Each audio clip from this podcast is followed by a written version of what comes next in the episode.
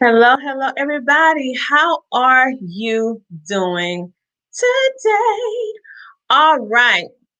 I am so excited to have all of you here on today for this great anticipated homeschooling with excellence event. Yes, we are live and we are streaming all over so that you can get this helpful information in regards to how you homeschool. And as I was looking around, I see that many of you have homeschooling on your mind. And for those of you who do not know who I am, my name is Coach Tina Ramsey. I am a business owner. I am the CEO of HealTheHoneyPot.com and also homeschooling and oils. I have been homeschooling my children for an extensive time now.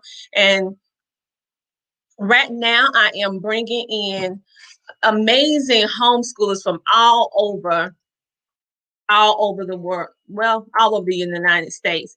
Hey, Queen. Hey, Gladys. Give me, uh, let me know. Can you hear me? Can you hear me? Give me a okay. Let me know where you're tuning in from.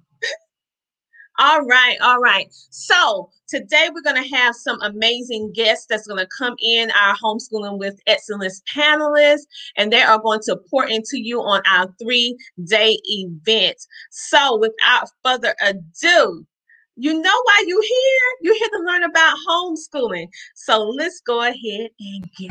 Yes. Are you ready for this? The Homeschooling with Excellence Roundtable event that's taking place November the 20th through the 22nd from 5.30 p.m. to 8.30 p.m. Eastern Standard Time. Do you want to know how to homeschool and how to homeschool well? But most important, how to homeschool with excellence. Our amazing panelists are going to pour into you and share with you what they are doing and how you can do the same.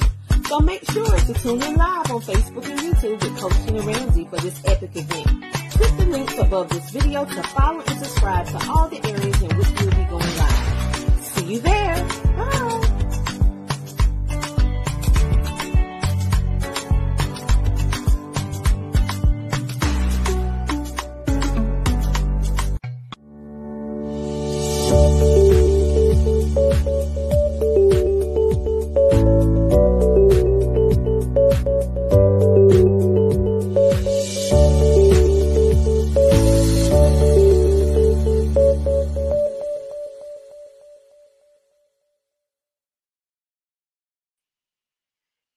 We are back, and welcome to day one of our homeschooling with excellence event.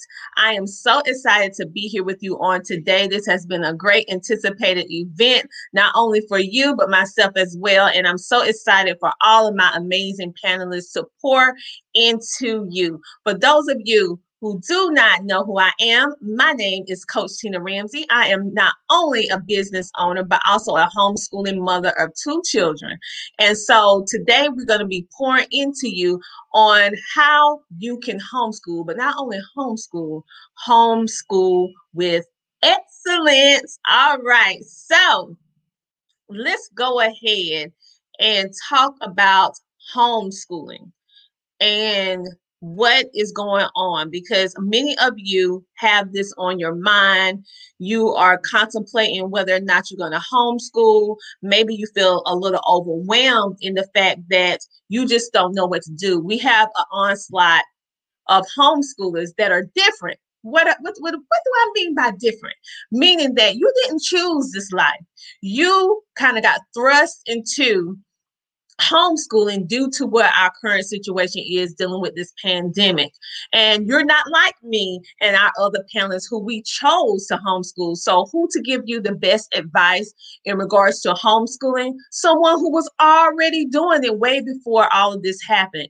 And we are going to be pointing to you for the next three days in regards to homeschooling and how you can pick and choose on what type of homeschooler because I made sure I have a variety of many different speakers who can give you the beautiful variations of what homeschooling is and maybe de- debuff some of the ideas you previously had because it's a beautiful world of homeschooling, but it's multiple ways in which you can homeschool your children. And it's people like us who can come in and explain to you what that means and share our journeys with you so that you will be able to pick which way you want to homeschool. So, for those of you who do not know a little bit about me, like I said before, my name is Coach Tina Ramsey. I'm a homeschooling coach, a social media coach, and a business instructor. I am also the CEO of the the Tina Ramsey Show. I also write many different health um, editorials. I'm an author. I'm the founder of Homeschooling Oils and the founder and CEO of HealTheHoneyPot.com. I'm a certified coach and I've been doing this for many years, helping frustrated parents get to listen to them and develop curriculum and develop a way that they can teach their children how to homeschool. Now, with me, I'm going to share a little bit with my journey. Now, my children was not always homeschooled. We decided to homeschool in the year of 2013. Um, and the reason why is because my son has multiple learning differences. And no matter what I could do with school, I was not getting what he needed. And so, as a mom, you push between a rock and a hard place. You're trying to figure out what would be the best option for you and your family, and how does homeschooling fit into your life. And so, at the time i had a whole lot of different things going on with my health and i was like how can i successfully homeschool my children? Because i have two. How can i homeschool my children at home? And i have to deal with some different health issues as well. So i want you to understand that you can not only homeschool your children you can homeschool them well whether you are dealing with health problems whether you have one income whether you are a working parent whether you are a single parent, whether you are grandparents and you're raising your grandchildren, there are ways in which that you can homeschool your child or children and you can do it very, very well. I'm glad to say, yay, coach homeschool is with excellence. I don't have small children, but can pass it on. Bless your heart. Yes. So this is all about empowering you with the right information. For those of you who do not know, you need some other advice. You can go to homeschooling oils on YouTube, Instagram, and Facebook so that you can be able to get some more helpful suggestions. So today I'm going to talk to you about homeschooling a child with multiple learning differences. How can you, as a parent, homeschool your child who has ADD, ADHD, autism, um, maybe some developmental delay? How can you, as a parent, give your child the best foot forward, so to speak? So one thing that you need to first of all do is take a deep breath and learn the different resources that are available to you. There are a lot of different resources that are available to you.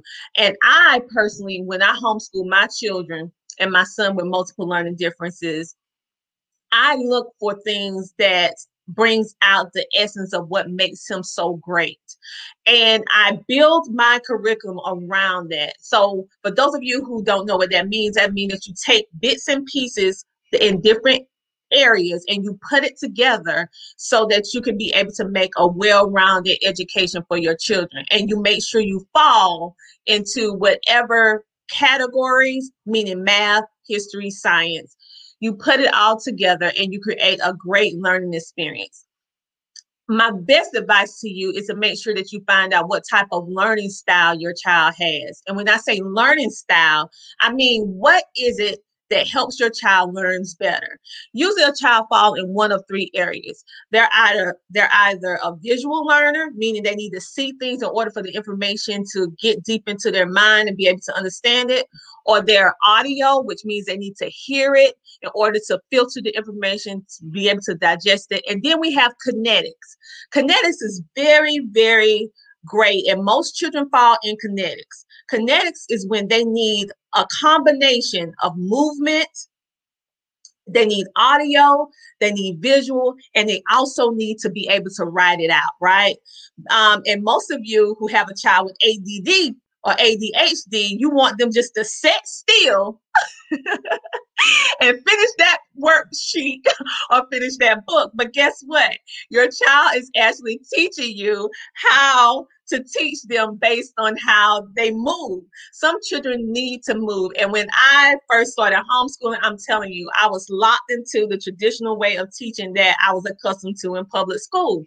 So I wanted them to sit in their desks. I wanted them to do their work. And I just wanted them to give my instruction. Well, guess what? It didn't work like that. I had to learn how to adjust my instruction to the way that they learn. And for my son, it had he had to have active movement.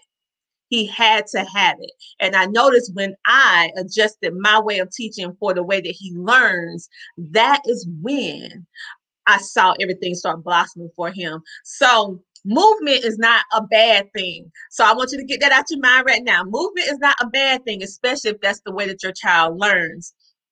Um, Monument Mom said you are correct. It is possible to homeschool your child if it's your desire. It is. And so, as an entrepreneur, as a wife, as a mom, I had to figure out how can I homeschool my child or children and do it. And so, today is all about us helping you being able to figure out how you can successfully homeschool your child and giving you different variations on what homeschooling is. And then, based upon this three day event, you will be able to make a better decision on where do you fall because every family is unique on what their needs are.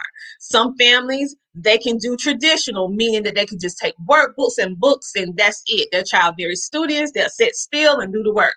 Well, that's not the average child. Then you have the child that jump around. How are you going to homeschool? So we have a different array of parents that's going to be coming on and sharing with you how they do what they do and also me as well and i am so excited to have them on and so what i am going to do right now one thing that you need to do as a parent is first of all build your confidence up. And that's what I do in my homeschooling coaching. I build you up first. You know why? It's because in order for you to put your best foot forward in order to help your children, you have to first help yourself. Think about this. When you are in an emergency situation, if you're on the plane, right? And the plane they're saying is having some technical difficulties, it might go down. We do not want that to happen, but just for illustration purposes, what do they tell you to do first? They tell you to put the oxygen mask on yourself first and then your children. Now, the first inclination of a parent is to take care of their child first and then do themselves. But why is that important that you put the mask on yourself first? It's because if you take care of yourself first, you will be able to take care of your children even better after that, right? Because you will have the strength, the confidence to be able to do what you need to do in order to help them in a tough situation. Same thing with homeschooling. A parent has to build up their confidence first if you are doing the instruction. If you are the one who is guiding, you're the one who is teaching, you need to build up your confidence first and have the proper mindset to know that not only can you do it, you're going to do it and you're going to be successful while doing it. And whatever you don't know, you're going to figure it out, you're going to find the resources, or you're going to connect with individuals who know what they are doing. And so that is what we do. And that is why I absolutely love homeschooling because of all of the flexibility and how you're able to see and blossom the best version of yourselves. You'll learn a lot about yourself with homeschooling, and also you will just see some amazing things come about with your child or children while you are doing this homeschooling experience. So, what I'm going to do today, I not only want to talk about homeschooling, but I want to inspire you. I want you to be able to be encouraged. So, with that being said, we are going to have a short video that I feel that everyone needs to hear.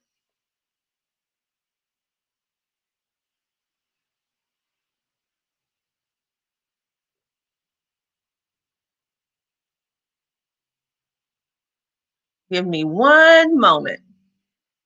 I'm going to do that again.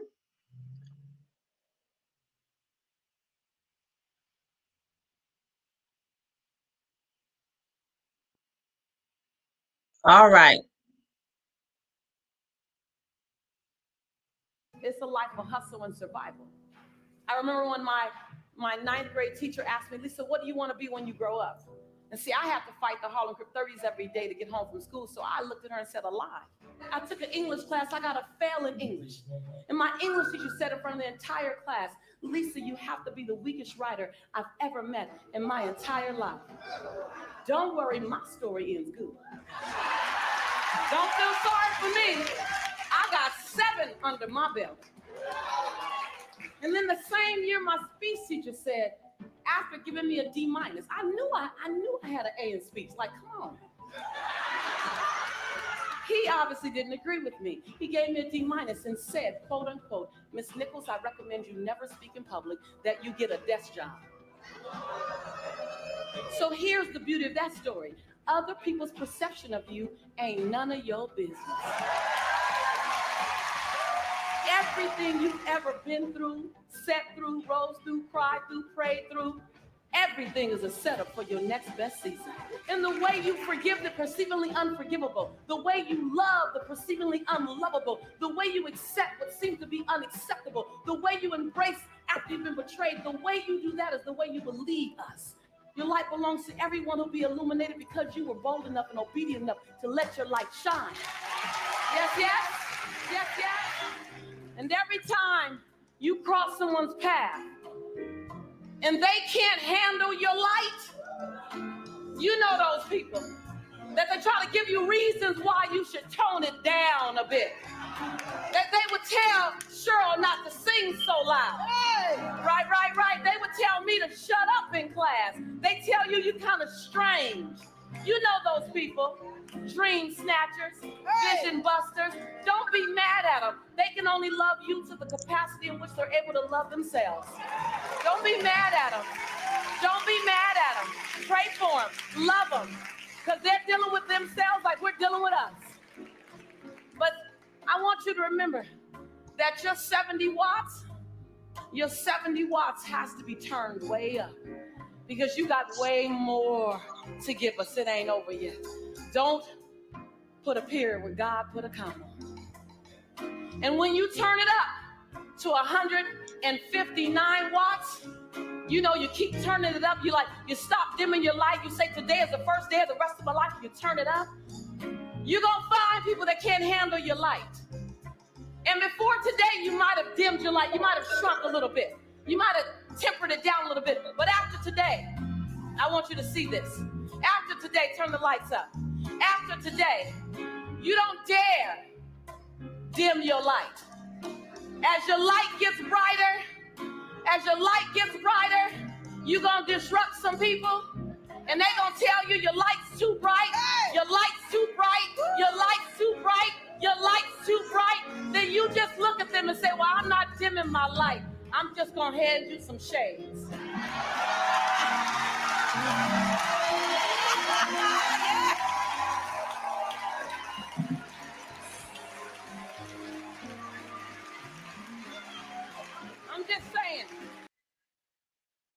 All right. All right, you guys. That was all to motivate you and encourage you and inspire you that you can homeschool and you can homeschool well. Just like you get up every day and put one foot in front of the other, you do not have to allow our current situation to be the defining narrative of why you can't. I want you to take can't out the equation and I want you to put I can. And on that note, I am so excited to bring on our first homeschooling with excellence panelist. Yes, let me just tell you about her because it's so amazing. I want it, I want you to hear all of this. We have the beautiful Yvonne. She is an African woman mama. She is a transformer transformation life coach and the accomplisher of all things that she puts her mind to. And she has been unschooling her children for the past 10 years. She's a single mom of two beautiful daughters, 17 and 24, and she finds it's a blessing to discover unschooling when she did and is grateful to continue to learn and apply as their lives evolve. She offers a blog for your benefit. She also has a bountiful list of free resources and she provides unschooling lifestyle coaching as a helping hand to those who are figuring out their own way on this homeschooling journey. With that being said, she is going to explain to you on tonight about the term unschooling and what it means in the homeschooling world. And who better to talk about it than Yvonne with 10 years experience up under her belt? So bring her on, my queen, my sis. Yes. Hey, Yvonne. Hello. All right. I am, oh, we have a comment. Let me see. We have a comment. Shawana, Shawana says, hello. Hello, Queen. Hi, Shawana. All right. So, on that note, you can take it away. I am excited to hear what you have to say because, you know, I'm eclectic homeschool. I do a little bit of everything, but I need to learn from you on tonight. So, right. go ahead and take it away, Yvonne. All right. Well, thank you so much for that introduction, Coach Tina. I really appreciate uh, being able to participate in this beautiful Homeschooling with Excellence event. I am Yvonne, as Coach Tina uh, was saying, African woman, mama, transformational coach, and accomplisher of all that I put my mind to. And um, it was about 10 years ago that I discovered unschooling, but it was about seven years before then that I originally started um, pondering whether I wanted to homeschool my children. I had um, just had my youngest child, and it just it was a light bulb moment that I needed to be at home with my children. I am a teenage mom. I was a teenage mom. So I did uh, give birth to my beautiful 24 year old who's about to be 25 uh, when I was 19 years old. And so uh, there has been a lot of growing up that uh, I have been doing over the years uh, since I started being a parent. And um, by the time I uh, gave birth to my youngest child, uh, because they're seven years apart, things were starting to become clearer to me um, that I needed to be at home with my children and as they continue to grow uh, over those seven years from when I did first give birth to my youngest daughter, uh, I really, it really became became glaringly obvious that they were not uh, children that seemed to easily fall in line with the system that is public school and um, government mandated school in general. Uh, anyone that knows me personally can tell you that the word nonconformist comes to mind. Uh, and so once I discovered uh, this concept of unschooling, everything just clicked for me. It made perfect sense. Um, at that time, my youngest was in first grade, and my oldest daughter was in eighth grade. And there were a few things that were going on that finally uh, encouraged me to go ahead and pull them out. Um, my oldest was dealing with a lot of extreme bullying. And it had just been progressively getting worse over the years. And her self esteem um, was taking a major hit. And she's very, very talented, artist extraordinaire uh, in so many different ways. And I was racking my brain trying to figure out what could I do uh, in order to give her a space to be able to highlight her many skills and talents so that she could understand just how awesome she really is and not believe uh, the types of things that children had been saying to her. Um, and my youngest daughter, she was a talker, much like myself. Uh, my oldest daughter, she liked to talk as well. And I noticed that uh, over the years, just like when I was growing up and in school, teachers had been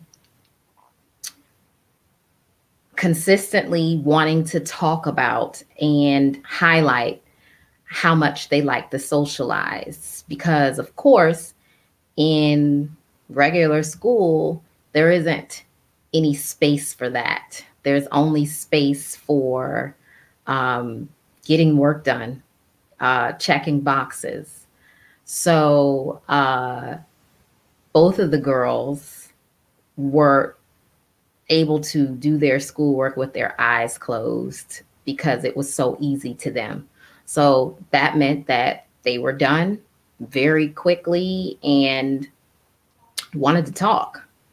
And I didn't like how they were being harassed about that.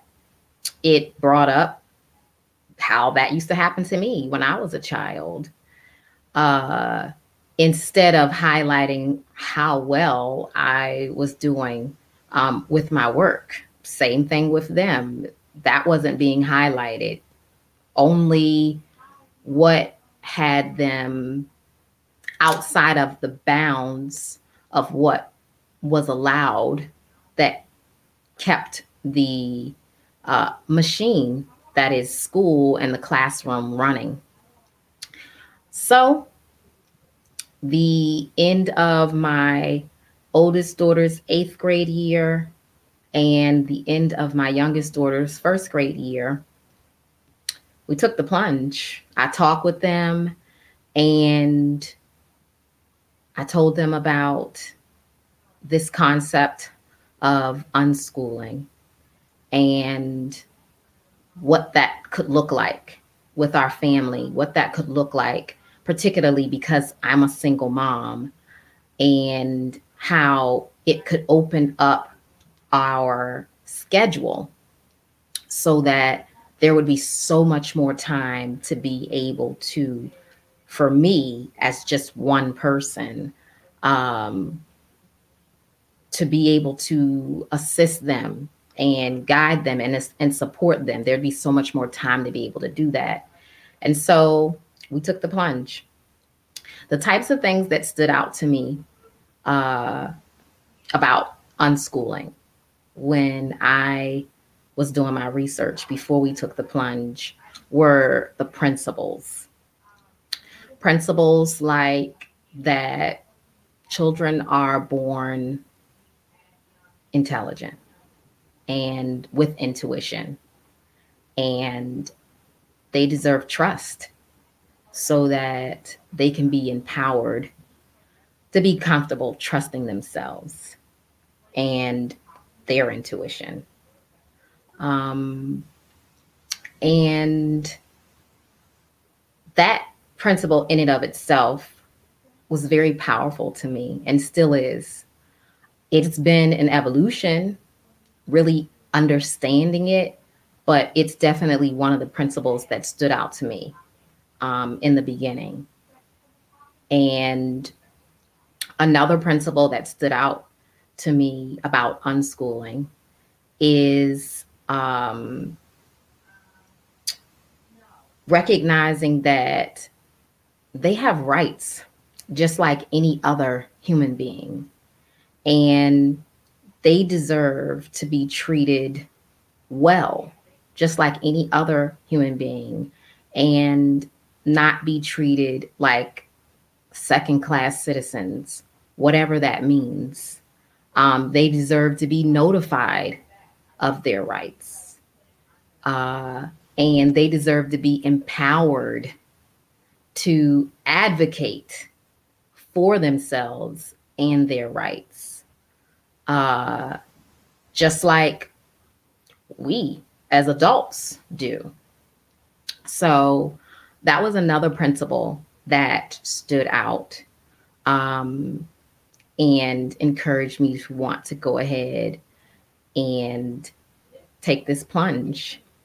Uh, another principle of unschooling that stood out was about how important it is to observe them regularly and stay right there with them and uh, continue to see what types of ways they seem to learn best and watch how that evolves. That was something that stood out to me.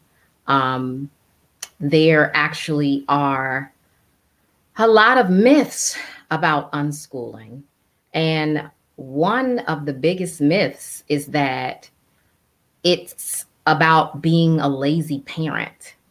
And my experience is that it could be further from the truth. It's actually a lot of work because as a parent, we in in an unschooling lifestyle, we don't subscribe to the mindset that we are teaching our children. We subscribe to the mindset that our children are natural born learners and want to learn naturally and want to explore naturally. And as parents, we're facilitators and we guide and support, but we don't teach. We guide them, support them, facilitate uh, any sort of interests that we see that they have. We help them if they would like figure out how to delve more into their interests. Um, so that was another uh, principle that stood out to me. Um, and recognizing how important it is to stay open to their interests, recognize that they're going to change, and that's absolutely fine. Um, because as an unschooler, we're not concerned about what the school system or society says that they need to know. We're not concerned about any of that. We're not concerned about what society says that they're supposed to know at this age, that age, have learned at this age or that age. We're not concerned about any of those things. And that was definitely something that stood out to me and made a lot of sense. Um, because it just never felt right for me um, as I was growing up. It never felt right to um, feel forced to study this topic or that topic. It never felt right. So once I started reading about unschooling and found out that one of the principles was that you're not concerned about what outside sources are saying that you should know that this is actually interest led, that this is actually about your children and their intuition and where their intuition is leading them. I was on board. Um, Another principle that stood out and continues to stand out is that we're always learning. They're always learning. Adults, we're always learning. You even in our sleep, we're always learning. We're always processing processing information. So um, those were the types of principles, uh, unschooling principles that stood out to me and helped me in the decision to take the plunge. From the very beginning, I never looked at unschooling as an experiment. Uh, I've heard it described as that sometimes, but I never looked at it as an experiment. I always looked at it as I'm an unschooler. They're unschoolers. This is our life. This is a lifestyle. Homeschooling is describes a way of education that doesn't involve government mandated uh, like public school or private school or anything like that. More so, parents are um, responsible. But unschooling is under the umbrella of homeschooling, and it's a lifestyle, it's a mindset. And there are all different types of tiers when it comes to unschooling. No two people do it alike. I've learned that over the years as I've been watching people. And as far as I'm concerned, there's no one right way to do it. It's an evolving journey, and each family, and even for each child, is going to look different. And it's about staying open to that and recognizing that you don't need to get it right, get it wrong. It doesn't need to be perfect. It just essentially needs to be about our family's happiness and figuring out what works from one day to the next. Um, it's been 10 years, and a question that comes up a lot is Does unschooling work? And whenever I hear that question, I like to ask, work how? Work with what? Um, we sometimes, as a society, can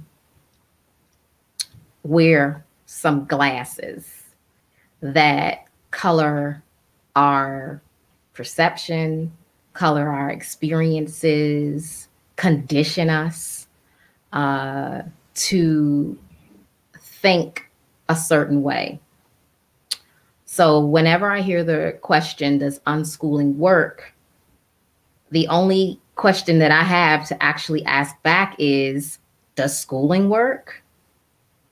I've seen as well as many other people, so many different outcomes from people who have gone to regular school, who have homeschooled, um, either because of religion or were eclectic or world school and unschool. And as far as I'm concerned, when it comes to working each of us are individuals. And ultimately, we should be looking at how happy our children are. We should be remembering that eventually our children are going to grow up and their lives are going to be theirs it's not going to uh, be a situation in most cases that we are telling them what to do uh, for the rest of their lives. And so, another principle that stood out to me about unschooling was why not allow my children to have the opportunity to start listening to their intuition as children and have support from myself as they listen and as they learn to trust it because they're seeing me trust their intuition. Why not get into that while they're children instead of waiting until they're 18 years old or 21 years old and then out of the blue, okay, now you are completely responsible for all of your decisions. And so many of us have experienced that, whereas we didn't have a lot of experience uh, learning how to trust our intuition when we were children. Because most of the time society is uh, telling us that we should be authoritarian in our parenting and that you know our children are to be trained and they better do what we say and they better listen to us because we know better than them and that logic does not vibe with unschooling. What we've been doing is partnership parenting, whereas we subscribe to a concept that we're partners in this experience that is me being a parent and them being uh, our children. So, um, that is a common question that uh, I get with unschooling. And uh, I think it's important that if people think they might be interested in learning about an unschooling lifestyle as a parent, they have to start with themselves. They have to go within and they have to ask themselves is it possible that I even know how to trust my own intuition? Never mind be able to empower my children to trust theirs. That's the first question that I think a parent has to ask themselves if they're thinking about unschooling and go from there. Well, Yvonne, thank you. Thank you so much for pouring into us. I actually have a couple of questions. That's why I had to pop on a little early. Oh, that's okay.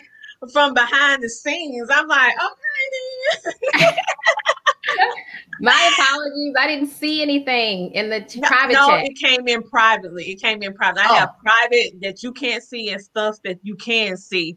And so here it is, my dear. First Okay. of all, I love what you said, Yvonne, about it's a lifestyle mindset. Yeah. And and so when we are homeschooling, I want them to understand um, our viewers to understand that there are different variations of what makes a homeschooling experience Yeah. just like um, with public school it's different Mm-hmm. variations of how they do public school um, Yeah. pretty much the same format on how the information is delivered but some are private some are public you know different stuff like that but what i want you to understand is that unschooling is a form of um, homeschooling that falls up under the homeschooling umbrella and Yeah. so I love how you said that unschooling is not lazy.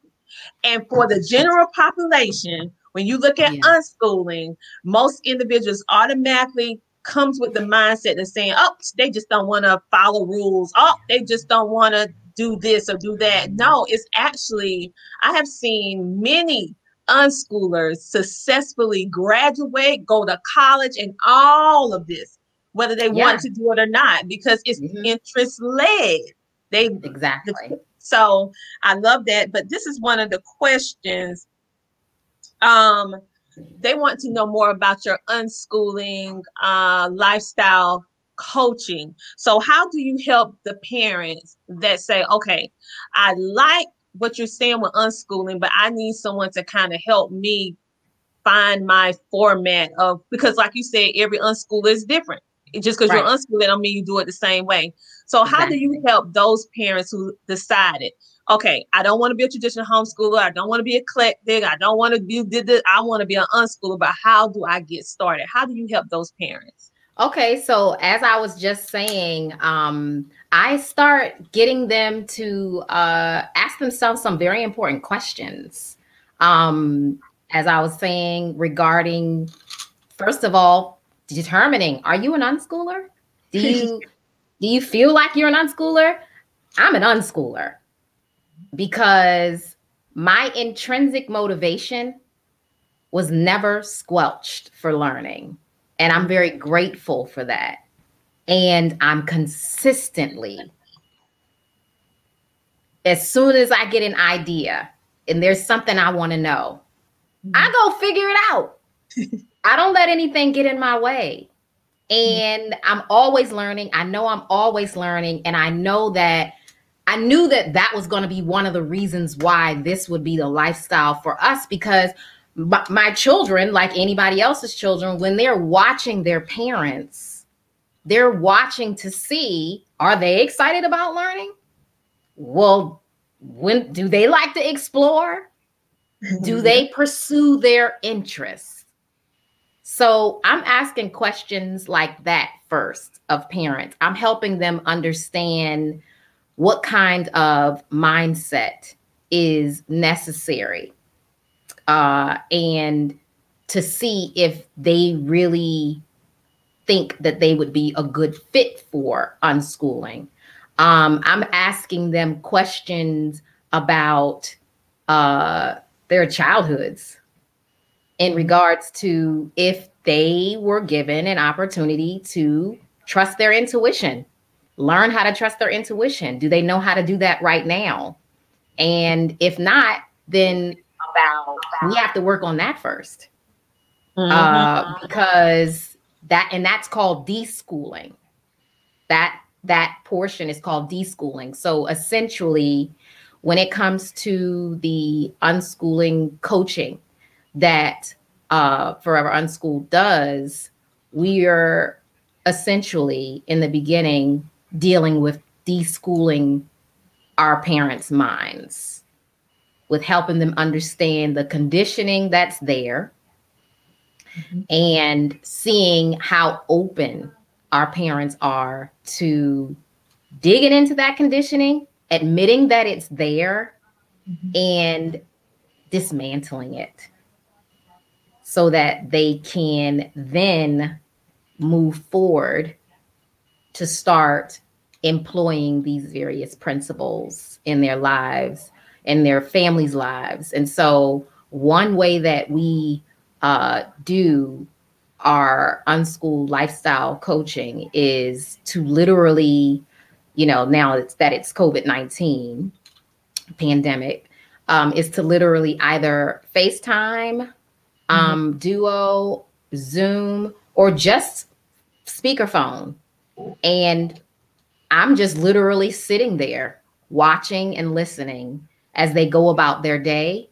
And depending on what the parent's comfort level is, either we can address things as they come up and talk about them from an unschooling lens, or we can do it offline after the scheduled uh, coaching session um, is over or listening session really is over.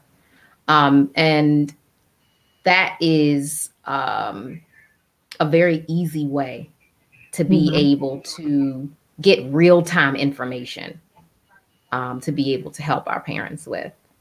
Great, great. So um I like how you get like a look at the typical because one of the questions was how do a typical unschooling day looks? Well, from no such thing. There's it, no it, such it, thing. It, it can look. That's what I was just about to say. From listening, every family, Yeah. every situation is different, and it's different from day to day. Just like Mhm. your life is different every single day. yeah. That is how unschooling and basically homeschooling in general is as well, Yeah. but especially unschooling. Um, And as you can hear, she is there to facilitate, to be there, to be your eyes and ears, and kind of guide you through the natural Mhm. process of Right. unschooling, not giving you a stringent, like you have to do this, this, this, this, this, this, this. No. Unschooling is about guiding you into your natural process of learning, being interest led. And she can help you. You know why? Because she has 10 years experience. Yeah. That's it's been a journey, that's for sure. That has done this for successfully for uh 10 years. So Yvonne, tell the audience how they can actually get in contact with you in regards to you facilitating or being their uh, lifestyle unschool coach. So um, online, you can reach us at foreverunschooled.com, and that's F O R E V E R U N S C H O O L E D.com. On Facebook, you can join our Forever Unschooled page, same spelling. On Instagram, you can join us there, Forever Unschooled. On Twitter, it's the number four and then ever unschooled and YouTube, it's Forever Unschooled, but you would be able to get all of those uh, social media links on the website at foreverunschooled.com. And when you go to the website, you're going to see that we have um, a free five tips that have helped me in getting started on this unschooling journey. So you can sign up to get that. We have um, a bountiful resource page uh, that isn't just focused on unschooling. It is focused on homeschooling and unschooling, and it runs the gamut from getting started to uh, transcripts, college.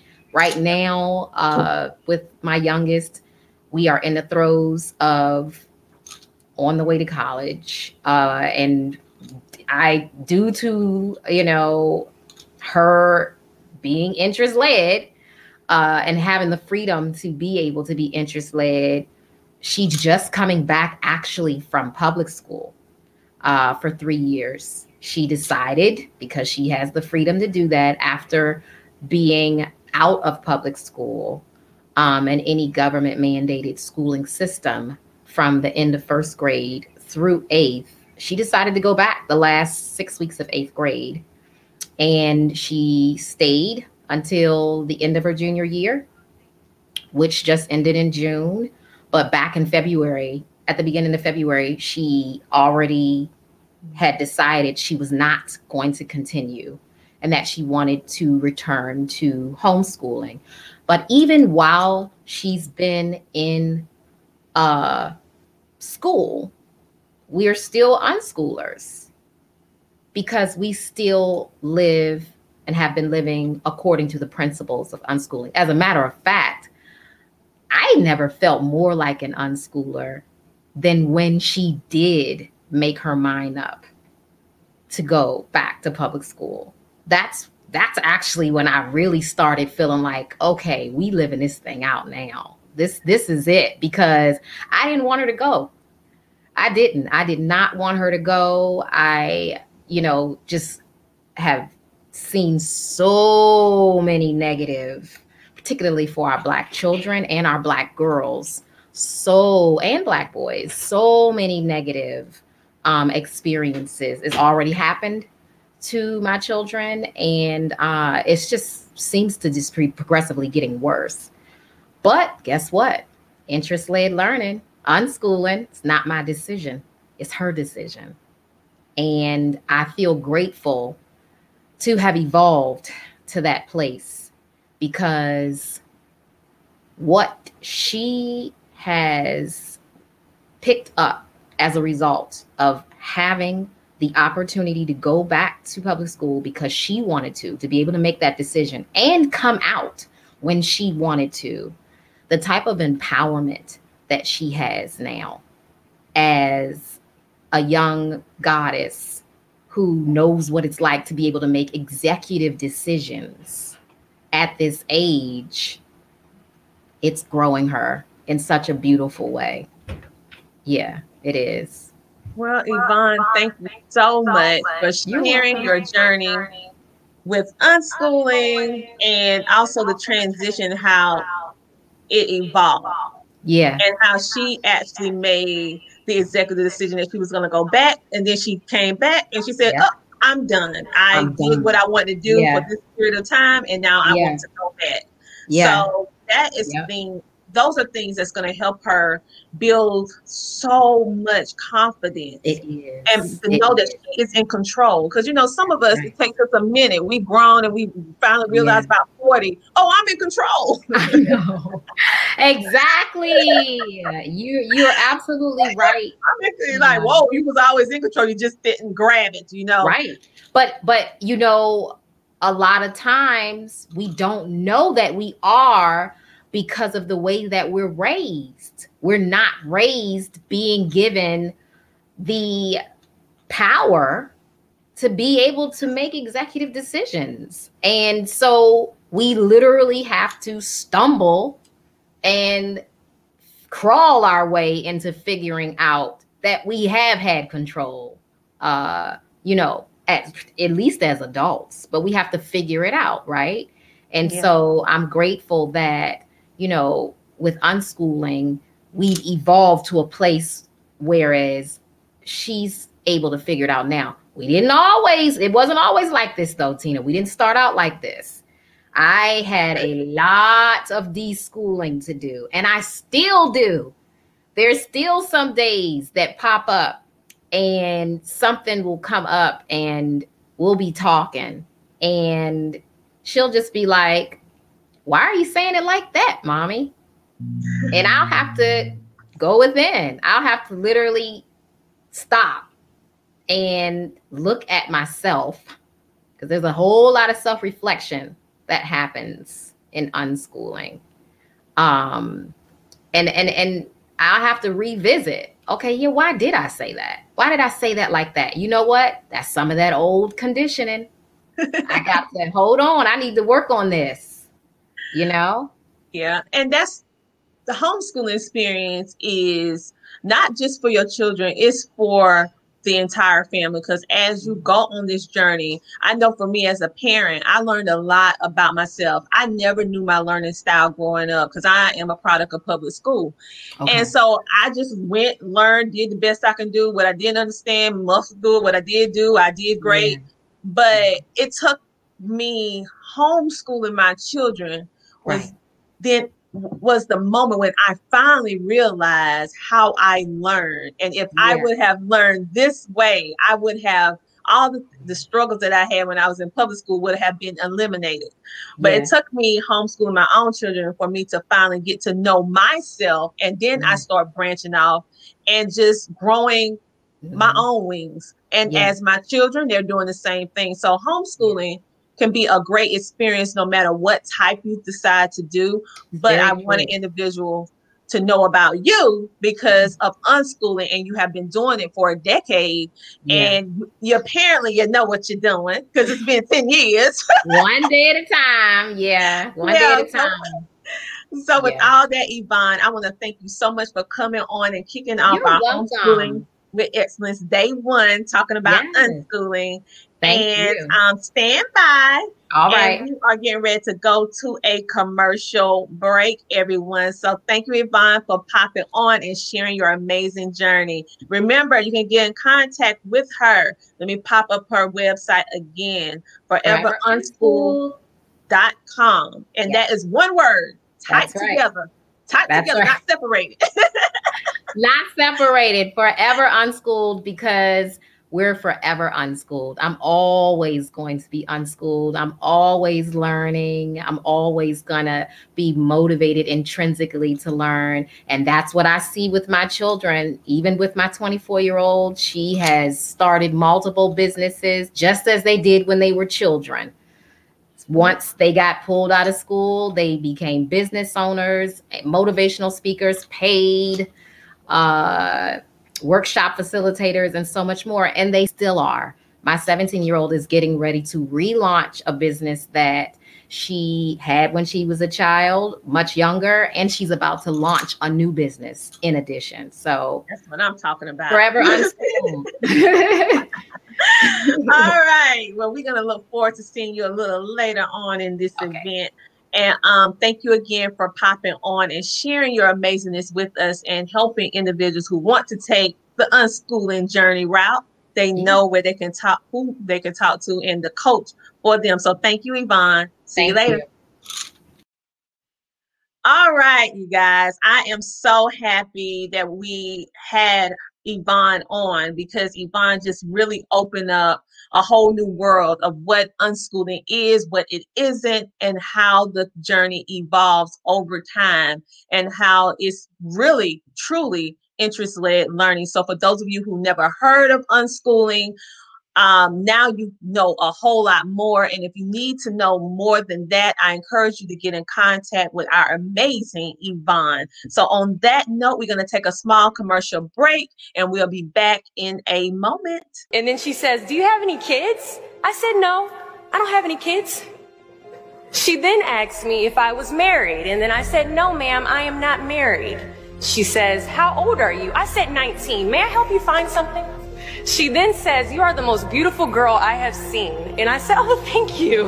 And then she says, I think you could be the next Miss USA. I'm in the Army, okay? We don't do pageants in the Army.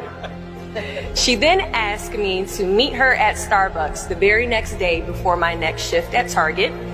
And apparently, I was a pretty open minded 19 year old because I actually agreed to meet her the very next day. The next day, she brought this foot tall stack of pageant books and proceeds to convince me to enter into a state pageant. So, three months later, I compete in my first pageant and I lose. I go back the second year, compete in the state pageant. I lose. Go back the third year, compete in the state pageant and lose. Go back the fourth year, compete in the same pageant and lose. I go back the fifth year, y'all. Compete in the state pageant and lose. But guess what? I go back the sixth year. Guess what happens? I lose. I called her on the phone and said, You told me I could be the next Miss USA. And she says, Deshauna, keep working, keep working. Don't quit. Keep going back. And in June of 2015, she passes away from leukemia. Six months later, in December 2015, I win Miss District of Columbia, USA. And six months after that, in June of 2016, I become the first soldier to win Miss USA. At times, our purpose drops in our laps as if the heavens threw it by accident. I ask only one thing of you all today after you leave this building. Do not fear failure but please be terrified of regret. Giving up is the birth of regret. After you walk out this door, you will receive a hundred doors shut, slam in your face. You will have a hundred moments that will be filled with someone telling you no. Or telling you, thank you for your application, but we regret to inform you that we've chosen a different candidate for this job. You will sit in a hundred different interviews and you will not get the job. The reality of life is that we will all hear more no's than we hear yeses. And we will fail a lot, and I mean a whole lot. But what I ask of you today is to not take no for an answer. Don't be afraid of no's. Be afraid of the possibility of a yes that you have prematurely destroyed because you decided to quit before the clock strikes 12. I love a good no. Please tell me no. Telling me no is like adding fuel to a fire. that is now set ablaze because of your single no. So today I challenge you to fight, to work, to not stop here, to believe so heavily in your aspirations that you too will not fear the word no, but instead you will choose to welcome it.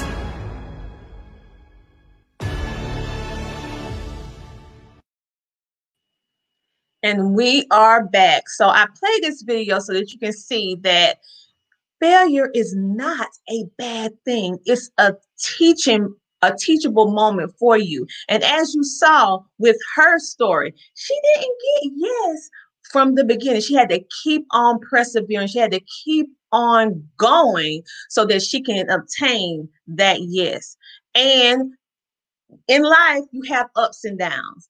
I want you to know whether it's homeschooling, whether it's business, whether it's your personal life, whatever the case may be, you can overcome. You can be successful and do whatever you want to do. Just put your mind to it and take I can't out of the equation and say I can and I will figure it out and I am going to be successful regardless of what you plan on doing in life. She is a great example of what consistency looks like. I mean, she had to do it for like six six years, but oh, out of all of that, she ended up getting or achieving what she wanted to achieve. So, on that note, I have two amazing sponsors because all of this cannot take place without the assistance and the support of local businesses. You know me with my business, Heal the Honey Pot, and also homeschooling oils. I have some amazing individual business owners who not only support me with sharing my content, sharing my website, but they also support in monetary donations. And these two businesses are two of which that sponsored our homeschooling with excellence event. So you need to thank them.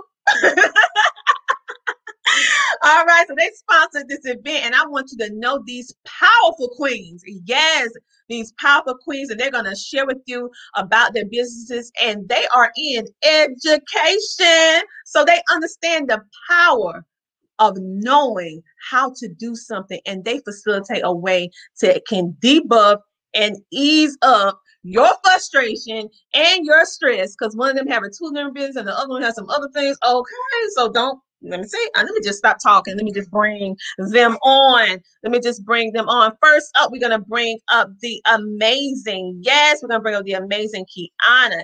She provides tutoring services, a learning made fun basics.com. And I hope I did that right. If not, she gonna straighten it up for me.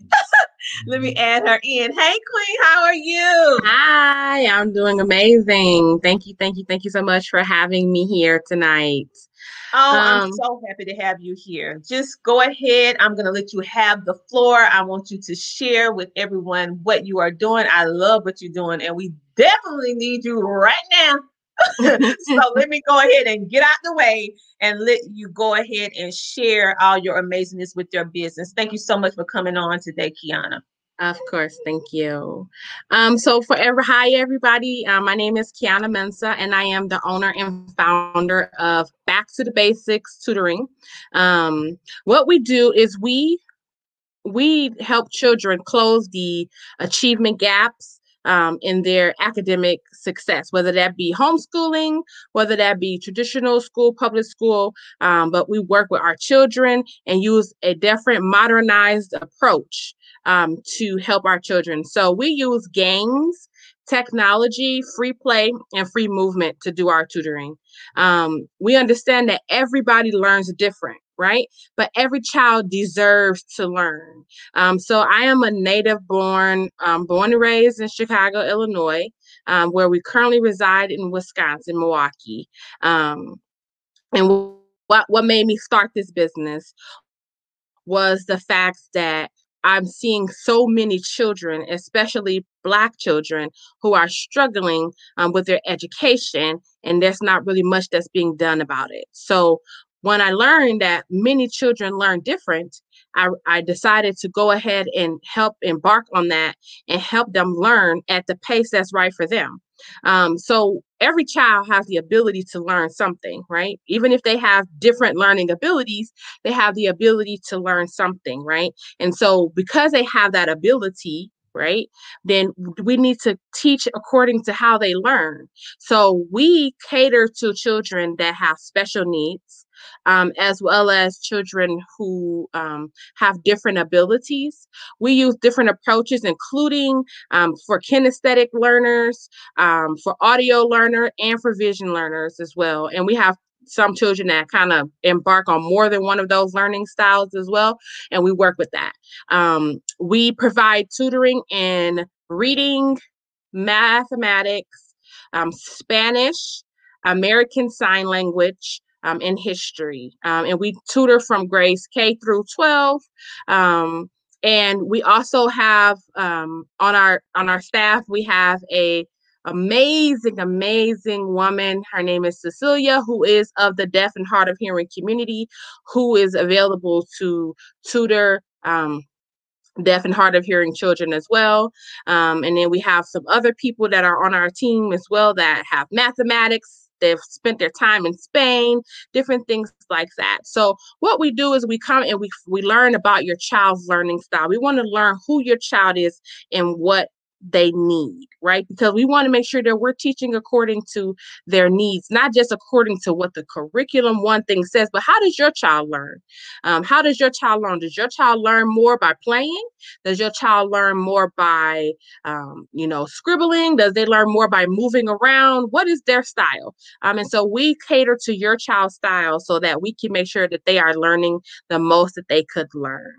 Um, um, one of the best things that we love about our tutoring is that we have helped a plethora of children first be confident in who they are, be confident in what they can learn, right? And be confident in what they actually have already and use those skills to be even better than what they started out and how they're going to be. Um, one of the other things that we love the most about our tutoring is that we see the hope restored in the children, especially when they're having a hard time. Um, so, as for homeschooling, um, a lot of the times people homeschool and they have a lot on their plate, like they're trying to do different curriculums. And so, we would love to be able to help you. Um, be able to help you to alleviate some of that pressure, right? So if you have a curriculum, you're like, I'm not too sure I'm too good in that. Let us be the one to help you do that so that we can alleviate some pressure so you can be great and do whatever it is that you need to do while we're helping you um, educate your child. Um, and so Miss Miss Miss Tina, Coach Tina here had um had the ability to invite us to come and share our story with you. Um, we're very passionate about helping children because every, like I said before, every child deserves to learn. Um, I um, want to just kind of correct some of the things on the flyer. Um, our website actually is www.backtothebasicstutoring.org. Um, and on our Facebook, um, you can find us at Learning Made Fun Basics, as well as on Instagram, you can find us at Learning Made Fun Basics. Um, so feel free to check us out. Um, and I'm excited to get to know each and every one of you. Um, feel free to um, reach out if you have any questions or if you just want to learn more about it. One of the best plans that we have right now is a coupon where you buy three um, sessions, you get two free. Um, so that gives you an opportunity to, to give us a try, see what we what our what our style is like and how it fits your family without any commitment uh, right away. Um, so I'm excited to meet all of you. Um, if you have any questions, definitely reach out. Thank you, thank you, Kiana. I am. I apologize for the fly child. I mean, it's so many amazing business owners in here and they have multiple businesses that they're doing. So keeping it all straight, oh my girl. But anyway, so make sure that you get in contact. I actually have her information that um she actually sent to me. So when you look in the description of this video, you'll be able to click. I made it real easy for you to connect with all of my amazing sponsors and also panelist speakers. You can just simply click the link up under their name and be able to be at, be able to be connected with them. one thing that I absolutely love about what you said, whether you are a homeschooler or whether you are a public schooler, is that you help basically you help frustrated parents be able to um, have some peace pretty much That's peace correct. of mind and ease some stress. So as I was listening, I was like, okay, this is one of the most stressful periods in history. And whether we realize it or not, we're living through it. So what we're going through right now is going to be something that's going to be in history books that our grandchildren, great grandchildren, great great going to be learning about. And we're like, well, we lived through that, through this this era. And so what I like is that what you facilitate that you can be able to, even if they don't live in your area, you can facilitate virtual um, learning, right? Yes, and, that's okay. So no excuses. You like, well, I don't live. You don't need to live over there. You're connected by the wide web, and you can go ahead and get the services that you need for your children. And this could be something that can go up under your self care as a parent, especially if right. you're juggling multiple things. And this could be something that you can. It, it's always good to delegate when necessary. You you don't have to do everything and you don't have to be perfect because no one's perfect. Can um in everything. It's okay to delegate to qualified individuals. And this is one instance where if you're having trouble, you're up at night, you stress, hair falling out, hair yes. falling out, yes. you mad, fussing at the kids, the kids upset. But they crying and you else. like, what is two plus two? I, I know I taught you this last What week, is like, it? so definitely like give up, you know, we want to be here for you. We want to alleviate that stress because this is a stressful time for the whole nation, or the world, to be honest. Um, and and so well, let us alleviate some of that stress so that you can go in the back and you know run a bubble bath while we in an hour session or or you know fix you some dinner but allow allow us to help you with that because that's exactly what we do and we're good at it trust me. Um listen i already saw the reviews trust and believe i check and validate honey. Listen i saw the reviews. You need to if you having trouble don't no more excuses. You can get in contact with her because she has these amazing tutoring services and it'll give you a peace of mind. It's okay. Treat yourself to a peace of mind and an hour break child. There's no mm-hmm. harm in getting an hour break and having somebody else that's qualified to do what you need done in your absence. That could be your time to get yourself together to, so that you can be able to come back and teach your children the rest of the things that you're actually really good at. Um, with um, all that said, Miss Tina. Mm-hmm. I just want to mention as well. I know that we talked about special needs, um, and I just want to kind of elaborate on that really quick. Um, okay. So, some of the children that we have experience working with, um, we have, like I mentioned earlier, we work with children who have special needs, such as um, deaf and hard of hearing. We work with some kids that have autism. Uh, we've worked with children that have some visual impairments. Um, from convergence insufficiency to dyslexia um, to different strategies like that. Um, and then we are, you know, we work to make sure that our kids move on, even though they may be behind or they're gifted. We work with them on all different levels so that we can make sure that they are whole and we're preparing them for future um, education, future employment, and independent living. I love it. I love it. I love it. So, as you can see, um, she facilitates a business that can help your children, whether they're gifted or talented, or whether they fall in what I like to call the learning difference category.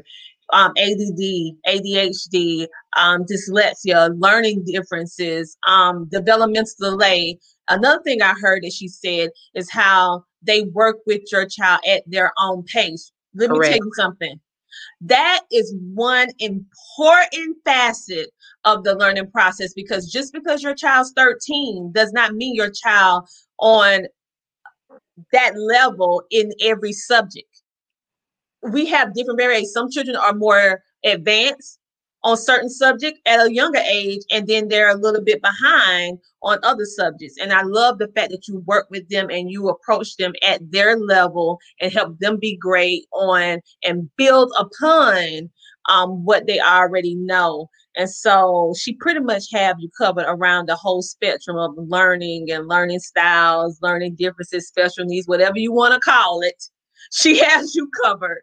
Yes. And it's not even just that. We have had kids that are in the eighth grade, that are on the first grade reading level. Um, we do it all because we want to make sure that even though your child is developmentally at this age, right, we want to meet them where they're at and bring them forward.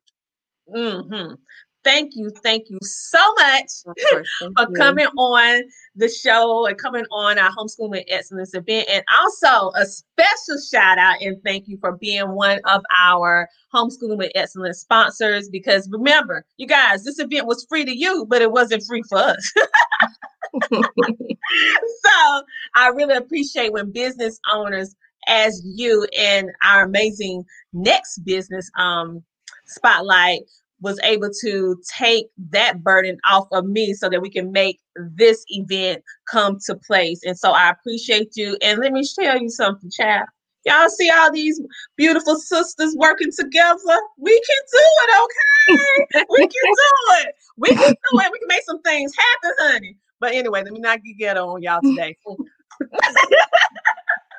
so I am going to get ready to um, go. Thank you so much for that. And I'm going to bring on our next amazing business spotlight, the amazing Dominique, our other sponsor for our event. So stick around and we'll see you a little bit later, Kiana. Thank you so much for you. on. Of course. Bye. All right. We have our next sponsor, and I hope Lord, I hope I got your flower right. Let me see, girl. yes, you definitely did. Thank you so much for having. me. Yes, I got one right. All right. all right. With all of that, this is the amazing Dominique. She has an amazing educational business, which I am going to let her explain to you because she also has some amazing things that's going on. I saw, girl, I saw. And I want you to be able to tell them how they can get connected with you. And thank you again for being one of our amazing business sponsors for our amazing homeschooling excellence, event. And I'm going to let you take the floor. I'm going to move on out. Thank you. So, um, I am the CEO and founder of Burbrella Education. Um, Education was designed to enhance the quality of education in urban communities. Um, I spent the last 11 years working as a teacher and instructional coach for public and charter schools and realized there was a huge disconnect between schools and parents. And my goal was to try to bridge that gap. Um, I was bridging that gap from literally nine to five working as a classroom teacher, but there was still more that was needed additionally on the weekends and after five. So I decided to launch Barbella Education to provide um, instructional learning materials, products, and services to parents in public schools, as well as homeschooling parents, just to support them along their curriculum and learning journey. Um, when COVID 19 happened, I had to make the executive decision to change the focus of my business to not only support public school parents, but to provide a service and a product to homeschooling and public schooling families. Um, once I sat with my team and we kind of figured out what direction we wanted to go, we decided to bridge in homeschooling families. How can we provide our expertise in curriculum and learning and instruction to homeschooling families to make sure their learning environment is successful? Um, not only when it comes to their environment and the structure, but also what type of learners do they have in their homes? We know our children as children, but do we exactly know what type of learner they are? So our goal was to kind of work with homeschooling families to support them in that journey. And one thing that we decided to do was hire homeschooling families. So I'm really excited to say that Burbrella Education is an organization that has both educators and homeschooling parents on our staff that can basically support you with your educational journey in many ways. And I'm here to tell you today about those ways. So, one of the things that we provide is homeschooling consultations um, in a twofold process. Basically, our first consultation includes you learning what homeschooling looks like from the curriculum and learning aspect. Rather, you are following the traditional learning and educational standards, or you are creating your own structure of what homeschooling should be. We are there to support you with that journey. Um, also, to using resources like Teachers Pay Teachers and online websites that will actually help you provide material without you having to create it yourself. We support you with choosing the right quality material, as well as helping you to develop your own and customizing some of those resources and materials.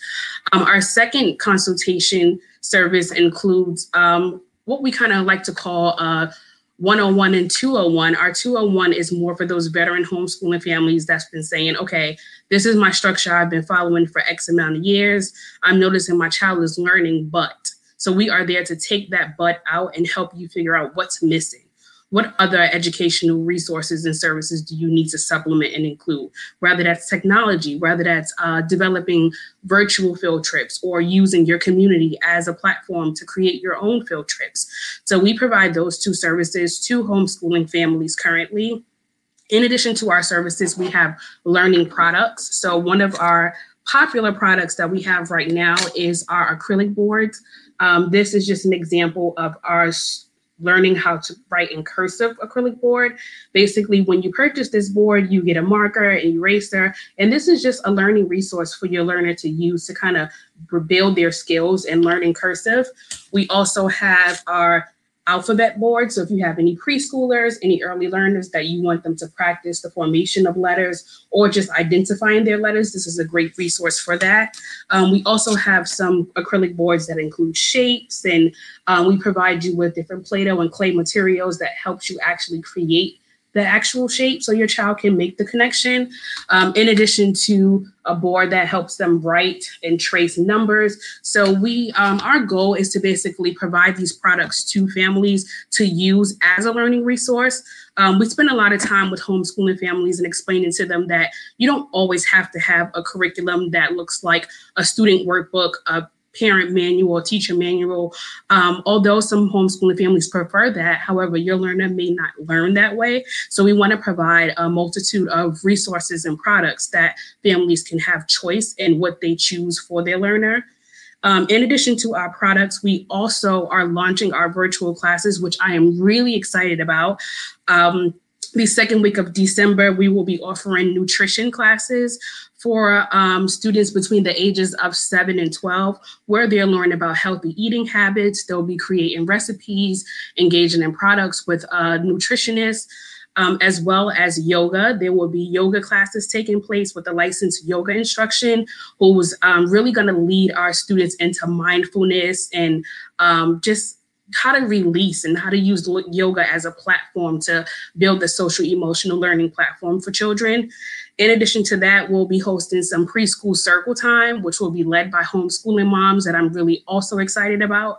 So um, again, we're just trying to provide different services and platforms for families during this COVID-19 time, in addition to what's offered out here um, from public school and homeschooling settings. The other thing that I wanted to mention, um, we are having our launch, relaunch party on December 1st. You will find the link for that on our website, which I'll mention um, shortly. But during our launch party, we are going to talk about something that I'm really excited about that we are able to bring to Black and Brown and Latino girls is our Burbella Scouts. So this is going to be our version of what the Girl Scouts is, but for Black and Brown and Latino girls. Um, there are going to be so many ways that girls are going to earn badges, different um, executives and professionals that they're going to engage with and learn different self care and self wellness strategies. They're going to be doing assignments and projects within their community that's not only going to help them prepare for college and doing community service, but also to build their self confidence and build up leaders in our young women to continue the work that we are starting in our platform. So I'm really excited to be an educational organization offering that service. And you can learn more about that um, if you attend our launch party, which will be virtual on December 1st. You can log on to our website www.burbellaeducation.com, to learn more about our classes, our programs, products, and our launch party. In addition to that, um, we have a homeschooling Facebook group where a lot of homeschooling families and educators come together and provide free resources. Um, in addition to those free resources, there are some opportunities for you to get discounted prices on curriculums, workbooks, um, free science projects are uploaded, different files, different schedules, lesson plan templates. So once you log on to our website, you will be able to get access to our curriculum and learning Facebook group where you'll be able to pull any material you need, ask any curriculum and learning material related questions, and just collaborate with other like minded individuals. Thank you so much, Dominique, for sharing. We need to talk afterwards, girl. Okay.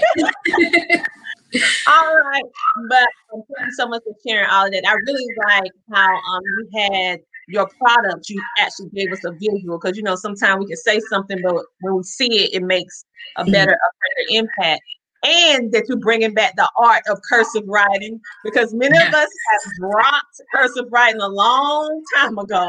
Um, I haven't, but I'm so glad you have something for the girls, um, for children in general. And I also like how you are actually implementing your own, your own like girl slash empowerment slash insightful collaboration for girls of um, black and brown girls to be able to do something positive and just helping them to achieve.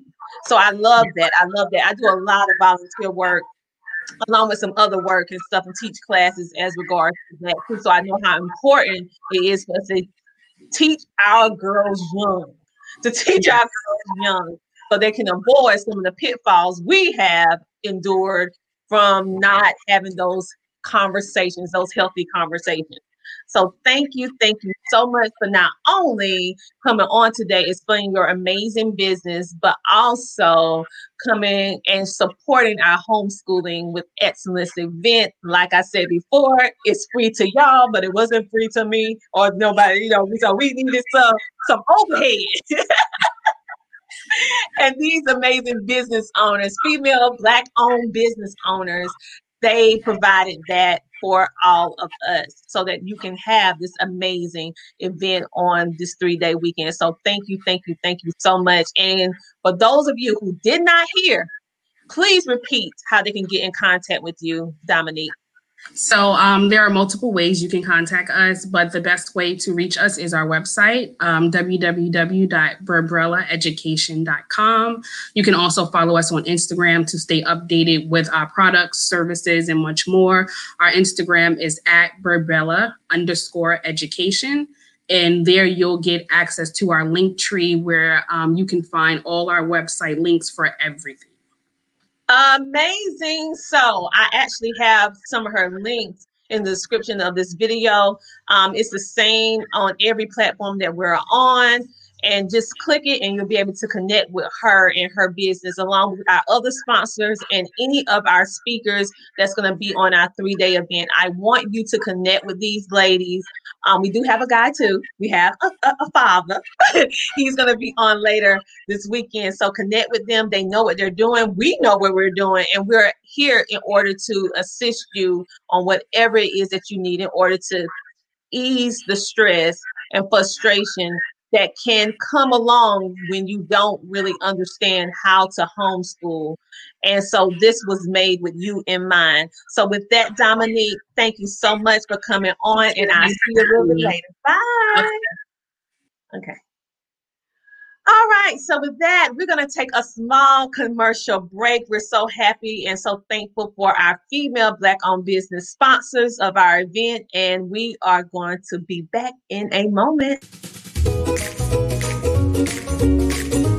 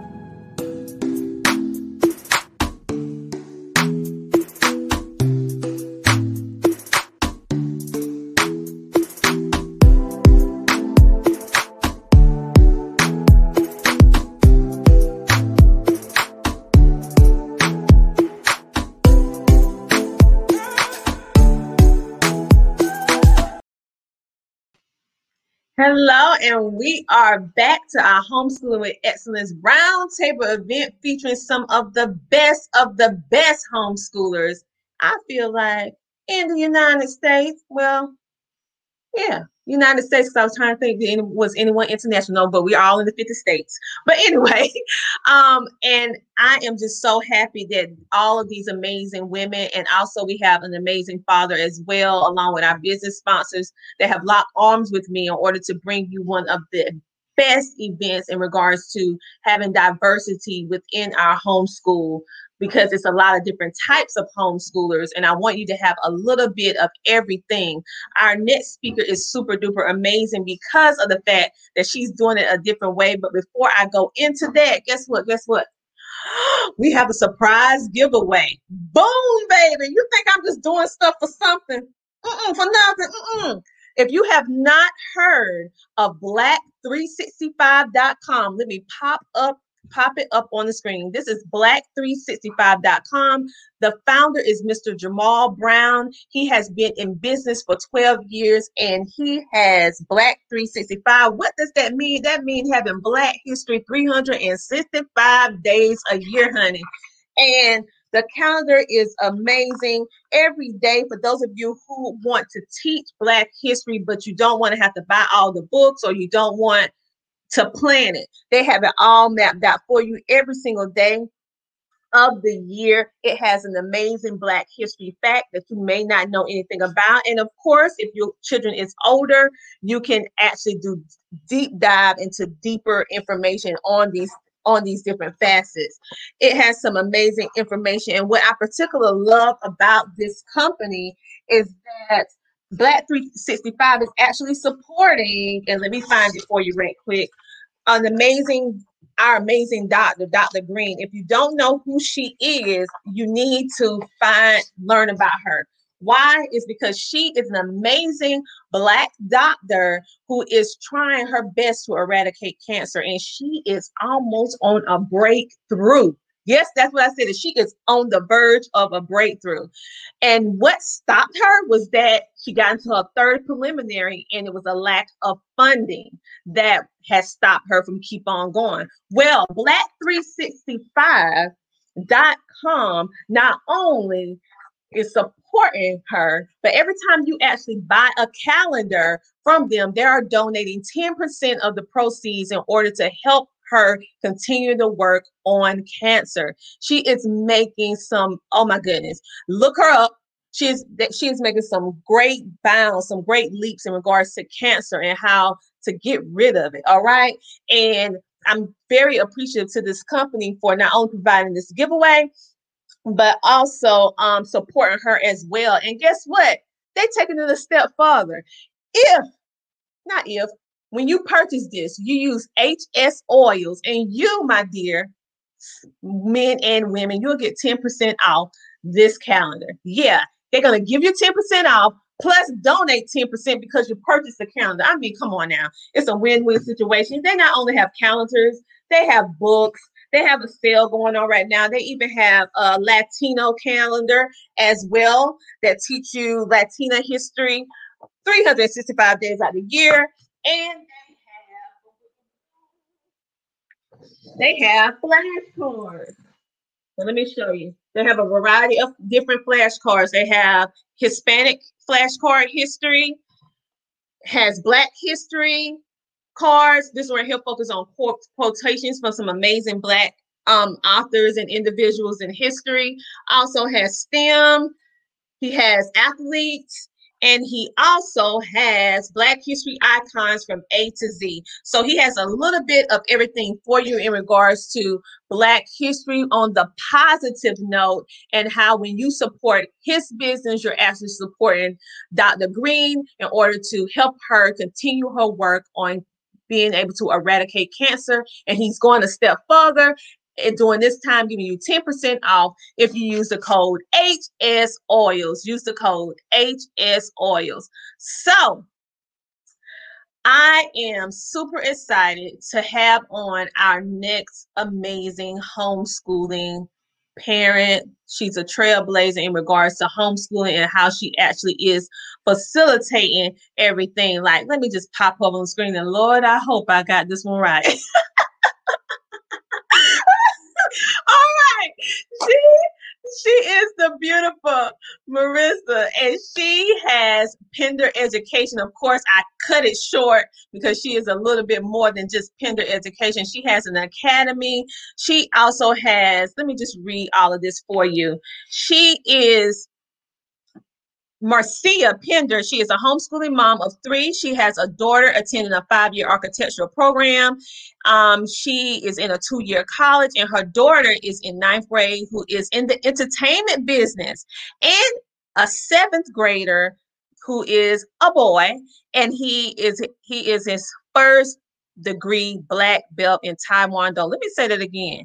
He's in seventh grade, and he is a first degree black belt in Taekwondo. That means don't mess with him because he know what he doing. she also been married for 13 years and she has homeschooled all her children since 2009. She currently tutors children in the Black community that needs help during this pandemic. She offers homeschool counseling for Black families who want to know how to homeschool. And she has also been homeschooling another family alongside with her kids for the past three years. She loves to read. She educates herself on all things dealing with African or African American history. And one day, our amazing queen plans to open a private school in her local community for Black families who desire an Afro-centered focus in their children's education. Yes, without further ado, we are bringing on our queen. Yes, Marcia. And I, I tell you, child, when you when that school come now, you know you gotta send me that link. You gotta send me that link. I will do so, that. I am so excited to have you on because you are different in a good way. Let me tell you why. Not only are you homeschooling and you homeschool a child out of high school, but you homeschool alongside other families. And see, a lot of people ask that question, can I homeschool? Can I homeschool alongside family? Well, this is a person who has the experience in three years of it. So without further ado, go ahead and take the floor. Thank you so much for being one of our honorary features panelists for today. Well, thank you so much for inviting me to speak at your event. Um, I wanted to say that I, yes, I have been homeschooling since 2009. And much like the uh, other speaker, uh, my oldest did desire to go back to school for a very brief period of time. Um, she is my most self conscious child. And so, me telling her she's smart and, you know, doing school at home, um, she needed to know for sure that she was um, where she thought she needed to be compared to other kids her age and her peer group. So, she decided to go back to school um, in seventh grade. And so she we are a commitment type of family. And I did tell her if she decided to do that, that she would have to commit to finishing her middle school years um, at this school in order to really, I think, appropriately gauge um, and get out of it what she needed to get out of it. Because I don't like wishy washiness where if we're going to do something, we're going to commit to doing it. So, although you can change your mind, it will come after a period of time of commitment. Um, and so they know when they make decisions um, in my home that there's a level of commitment that they have to be um, that has to be when they make that decision. And so she decided to go back to school. Um, so she finished out her middle school years and she wanted to do a year of high school and she did that. And by the end of ninth grade, she was over it. And she was like, well, you know, um, you were right. Um, I don't think I need to have eight hours of homework in order to, because um, that's what she was doing when she was in high school. Um, she would come home at four and sometimes wouldn't be finished to one or two o'clock at night. There was no social life. There was no extracurricular activities. There was no family time. There was no vacation. And she was completely over that. She got burnt out. Um, her creativity was squashed. And um, trying to be, honestly, trying to be Black, a, a very confident uh, Black woman, um, a young lady in where we live is a predominantly white area is just not conducive to um, where we live. And um, she had no desire to participate and base her friendships off of what shoes people had on, who was cool, what you're watching, you know, where you're going, where you vacation. She had no desire to do all that. And so she decided to come home and finish her high school years at home.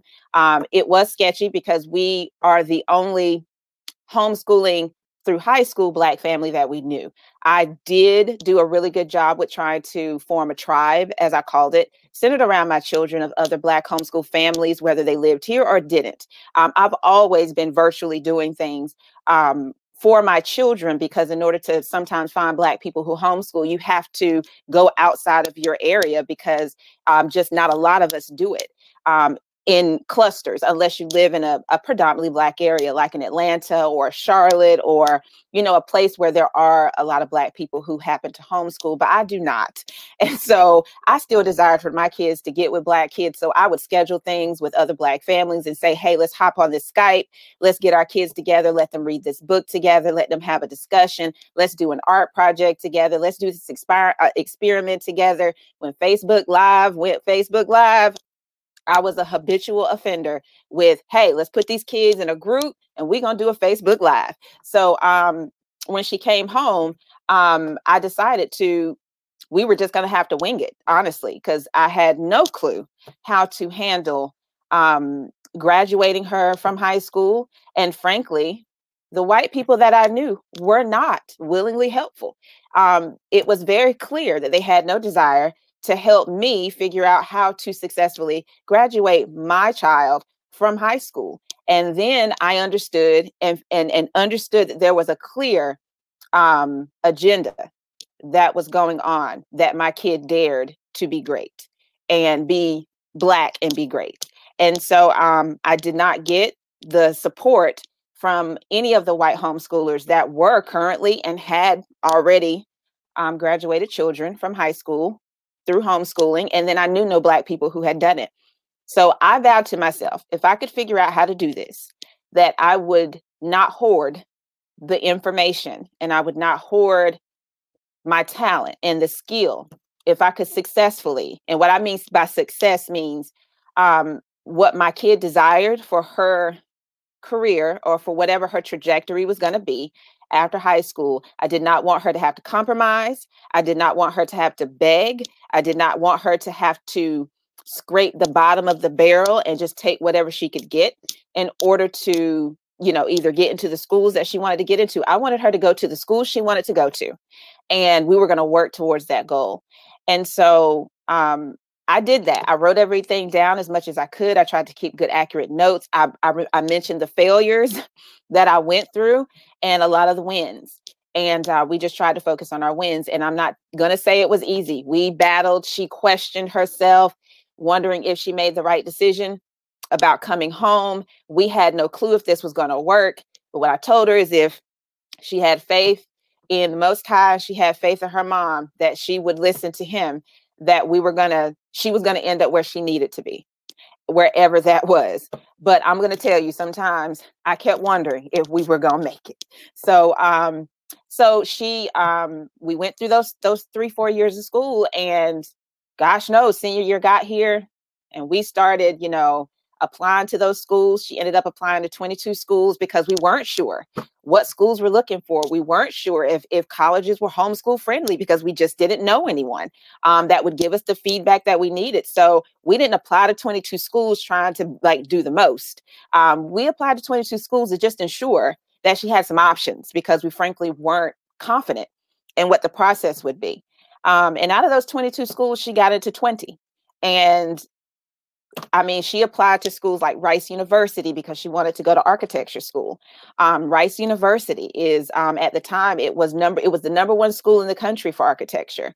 Um, she applied to the University of Miami. She applied to Tulane University at the time was eighth in the country for um, for architecture. She applied to NYIT and Pratt University, some of the top art schools in the country. Um, she applied to uh, Notre Dame um, has a really, really top um, architecture school. And um, so she applied to all those schools. Uh, Howard. She she got into Howard as well. And initially she was going to go to Howard, but they didn't quite come up off all the money that she would have desired, so she chose to not go there. Um, but her top choice school was Tulane um, because she does desire a smaller campus. Uh, she did not have a desire to go to a campus that had over 40,000 students in it. Um, she wanted a smaller program where there was a lot of money, but not a lot of kids in the program. So that way that money was was a lot and could be utilized amongst the program. So that way she had uh, research opportunities and travel opportunities and um, uh, uh like being exposed to uh, like 3D printers and, and the top cutting machines and stuff like that. So um, she decided to go to Tulane and she got in as an early decision pick. Um, and that year, she actually was the only um, in state, um, she was the only, let me see. Okay. Um, she was the only uh, Black child, actually, a boy or girl, the incoming freshman class of her year. They picked, I believe, was 80 students. 80 students, and she was the only little chocolate drop in the United States. Um, and they did pick a Jamaican girl that came from Jamaica, and they were the only two um, incoming freshmen for her year. And I'm sure they are not the only two Black kids that applied. And so that was quite sad. But at the same time, that just goes to show you that being homeschooled or not homeschooled is not the problem. Is are they committed? Do they have the the know-how? Um, she had to submit an art portfolio that we had no clue we had to submit. And that is one thing that I would say if you're going to home through high, through high school, uh, very early on, I would suggest that you research, probably say your kids' top five schools, and figure out what the program is going to require in order to get into the program. Because every single architecture school that we applied to required an art portfolio, and so um, that would have been helpful to know because she had to begrudgingly and a lot through a lot of stress. Um, she applied about a month before the deadline for early decision is always really early. It's like in October. And so we started applying in like late August. So September, she had to work, work, work on a ton of art stuff to pick out what she was going to submit. And most portfolios need between 10 and 15 different mediums um, to showcase. And you do not want to be trying to do that in 20 days. That's just almost impossible. But she got it done. And her portfolio um, and her grades and her SAT scores um, got her in to the school that she desired to get into, as well as some other ones with merit aid well over a million dollars. So she got to choose where she went to school. Um, so right now she is currently attending school, her top choice school. She got in no problem. And now she just has to maintain staying there and uh, keeping the aid that they gave her. Um, so some of the, the things that I would encourage you to do as a, a parent um, who's going to choose to homeschool through high school, these are the things I wish I would have known. Number one, what you needed to do to get into high to college. Like I'm just thinking we need to get through high school and whatever we do will be suffice. Some schools have certain requirements. Some have requirements that your state doesn't require. Like there were some schools that don't require a foreign language. And so if you're going to try to apply to that school and your school doesn't require that, then maybe there's no need to focus on that. Maybe they want extra science classes and extra math and stuff like that. So um, you might want to focus more on those um, I had to throw in an extra math because she started um, wanting to apply to like Notre Dame, and I believe we applied to Harvard because they had a really good. Uh, oh no, Cornell. It was Cornell. Cornell has one of the top architecture is one of the top architecture schools in the country, and so they are considered an Ivy League, and the Ivy Leagues all require advanced mathematics and an advanced science. So that wasn't part of our plan. So senior year, we threw in physics and we threw in um, calculus. Now, she is a math and science girl. So for her, that was not hard to do. But if your kid is not a math and science kid and they need that extra science or math, that's something you want to prepare for. Um, even if they're not good at it, if they're going to try to get into an Ivy League school, they're going to need to be competitive. Uh, a fifth, uh, excuse me, a fourth math, and a fourth science. That's just something you should assume that you need. And um, and yeah, that foreign language for them as well. But there were some schools that didn't need it, and some schools didn't require an SAT. Others did. Some required an essay, some didn't. And so, focusing on your writing skills in high school is going to be um, really important because even if some schools don't require an essay, your scholarships may. And scholarships are important because when you go to a school that's tens of thousands of dollars, every dollar counts. And so my daughter is pretty much going to graduate debt free because tuition also goes up every year. You do need to understand that, and that is out of your control. Um, do not expect the tuition rate to stay the same. When my daughter started at Tulane last year, it was about $75,000 a year. This year, it went up to $82,000 a year. So I expected next year to probably be $85,000 a year. And so for her, um, the first year out of that 75, they covered 72 of it. So we only had to come up with um, another $3,000. Uh, this year, out of the 82, they came off of uh, 78. So we had to come up with a four, you know, $4,000.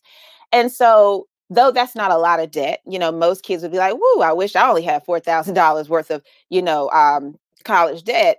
I mean, debt is still debt. And my daughter wants to not have to pay any more than she needs to. So guess what? Those $4,000 can and should be paid for by outside scholarships if you can. That way you can graduate completely debt free.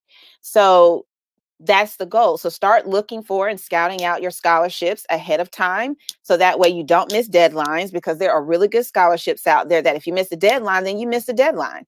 And that's an opportunity at some money. So focus on your writing skills so that your essays can be competitive enough to be considered for scholarship opportunities. Even if you don't want to be a writer, or even if you don't necessarily have to write an essay for the SAT or write an essay to get into college, most scholarships require require an essay.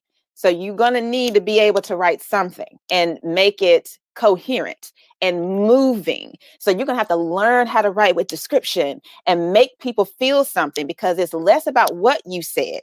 It's more about how they felt after they read it. That's so you got to learn how to write with some impact. Um, the second, um, the third thing I would say is I wish someone had told me to not teach her everything.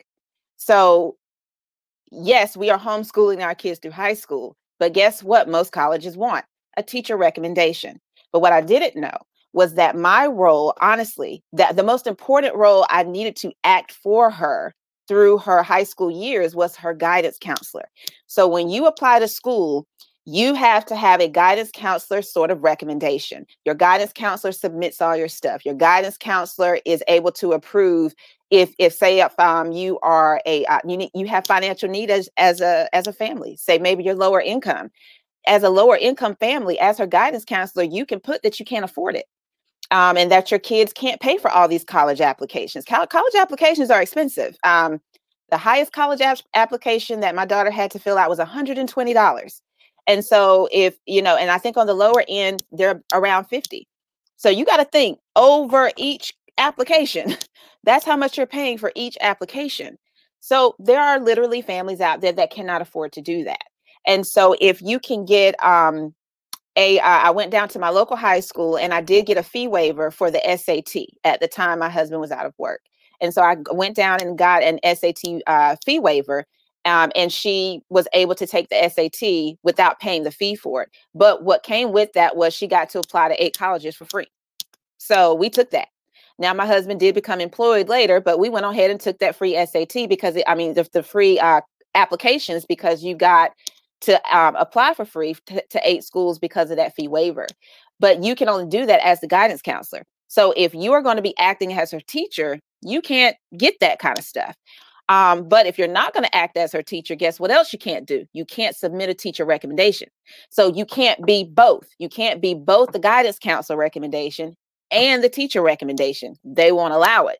So if you're going to be the guidance counselor, who's going to be the teacher recommendation? So the only way that you could do that is if you allow someone at some point in time during their high school years teach your kid a, a subject. Um, and you can barter. I bartered with someone to do that. Um, and I, you know, I taught her kids in something in middle school, and for high school she you know taught my kid a particular subject and then we um and then we were able to and then we were able to um exchange that teacher recommendation. So she gave me the teacher recommendation that i desperately needed for my kid to have to get into college and i wish i just would have known that because then i could have just arranged appropriately and not felt like i was flying in the wind because that is very scary feeling to feel like oh my gosh oh my gosh what am i going to do? My kid needs this teacher recommendation and i'm an ethical person. I'm not going to just lie. Of course people could lie and say hey write me a teacher recommendation. I don't feel good about that and that's also teaching my kid to to lie and so we wanted to do it the right way and so we got one of her previous teachers who had taught her subject. Like i said we had bartered on something and so thank God I had done that. And that way we're able to press through. Um, so some of the other advice I would also say is to be intentional. Be very intentional, especially through your high school years, what you do. And I would also say somewhat in middle school, because middle school really is just kind of like high school prep. Okay. You are prepping for high school. You can even take high school classes in middle school, which my oldest did do, which made her high school life a lot easier because she had already taken some previous classes in middle school, as well as doing dual, some dual enrollment classes as well her senior year. Um, she didn't want to take a psychology class, I think, in, in college. So she took the psychology class here at the local community college and she transferred that credit over. So she didn't have to take psychology when she went to Tulane. Um, but excuse me, but what I would do is be very intentional. Don't waste your time on things that don't matter. Um, my daughter was very STEM related, so she didn't waste her time in doing outside activities and extracurriculars with things that did not interest her for the sake of putting in her on her application. One of the feedbacks that she had gotten from a counselor at Tulane was that they were really impressed with her intentional use of her time. That though she didn't have a ton of extracurricular uh, extracurricular activities on her resume and on her transcript, they could see over the years that she was consistently in the same things. She would go to Black Girls Who Code. She would go to coding classes that were at, held at the local university in our area. She went to robotics camps. She joined the robotics team in high school and did it across all four years. Um, they they showed where she went to competitions and where she won some competitions. She also went to Merck camp, which is also some other type of STEM camp.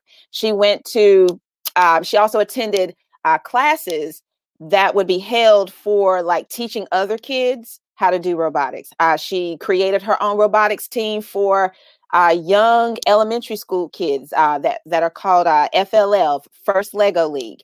Um, so she created one of those teams, and she successfully led one of those teams to a state competition. And then the next year, she got another team and led them to a local competition. Um, she also uh, started a charter for um, engineers for women. So it's called SWE. Um, and she was the president of of that um, of that uh, organization while she was here. So she was consistent in what she did and intentional in what she did. So what that did was show commitment. So they didn't mind um, allowing her to come into architecture because it made sense. Yasmin wanted to do architectural engineering. So that makes sense for what she's doing, and her extracurriculars lined up with that. So it wasn't like she was off doing theater and over here doing you know, uh, basketball. Like she was consistent in what she did across the board. So it looked like a commitment. So I would definitely say maybe be intentional with your kids' activities because schools will will will appreciate a committed kid in one or two things versus the uncommitted kid who doesn't know what they want to do and it's kind of like all over the place because it doesn't give what they would say this is consistency. This kid is going to be secure when they come here. They're going to be okay. They're not going to le- need probably a bunch of counseling and they may not be un- undecided. So they're a little bit more hesitant with those children. They can still get admitted. I'm not saying that but what i am saying they're a lot more secure in saying, I will take that kid early decision. I will an early decision is a big deal because that means you're locked in and you know that you're where you're going to school in early uh, um, November. Uh, when you graduate that year in May, you already knew in November where you were going. Okay, so getting an early decision is not easy, but it definitely can, you can secure it better if you're secure and confident and you are consistent and intentional in the activities that you do. So that is one thing that I would say. Um, and hold yourself accountable as a teacher.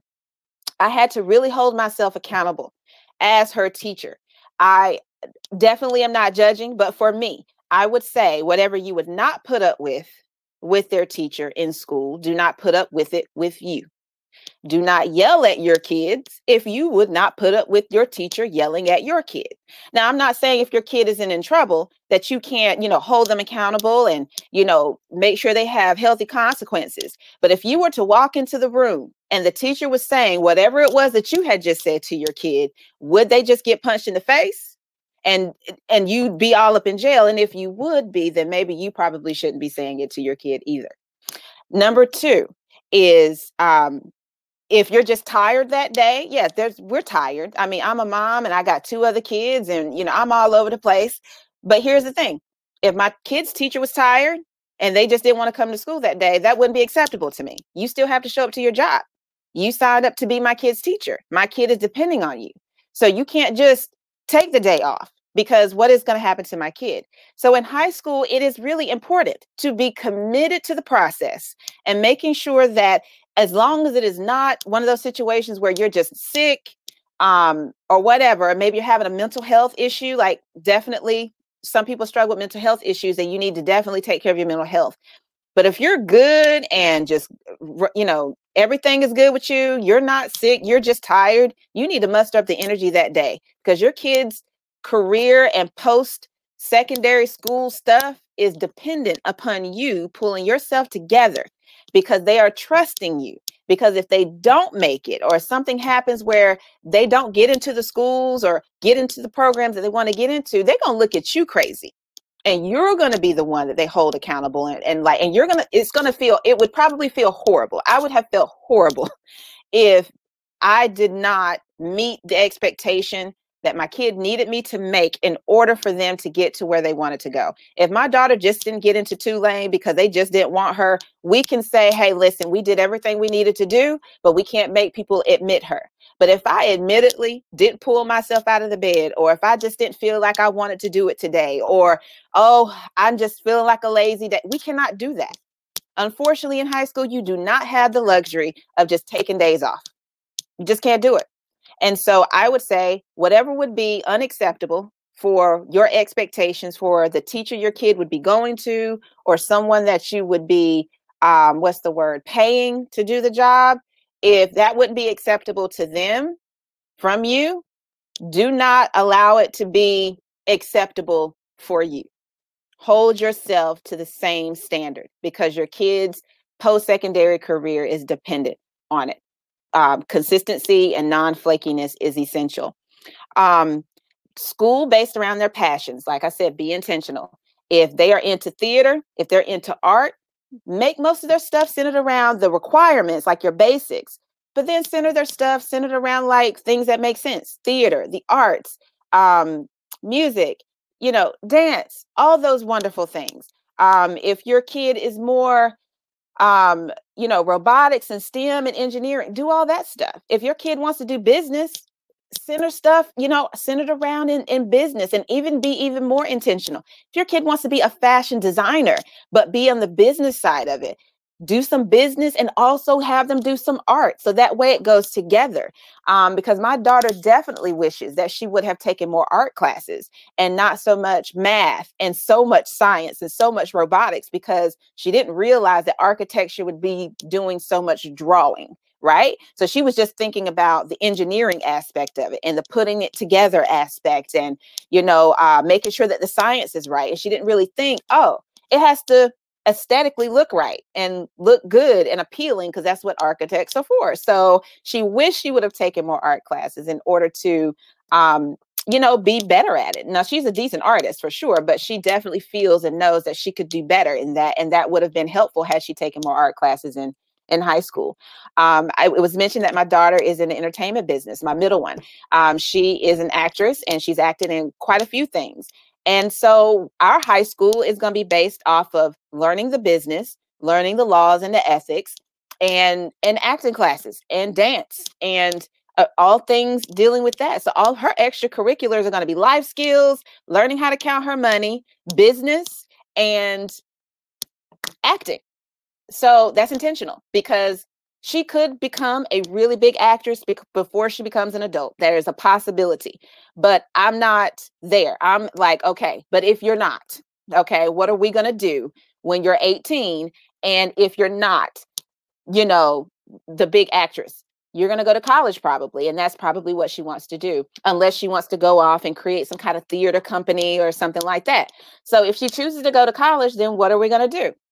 So she is still preparing as if. If she chooses to not to, she still has prepared as if. So let's let's always prepare anyway.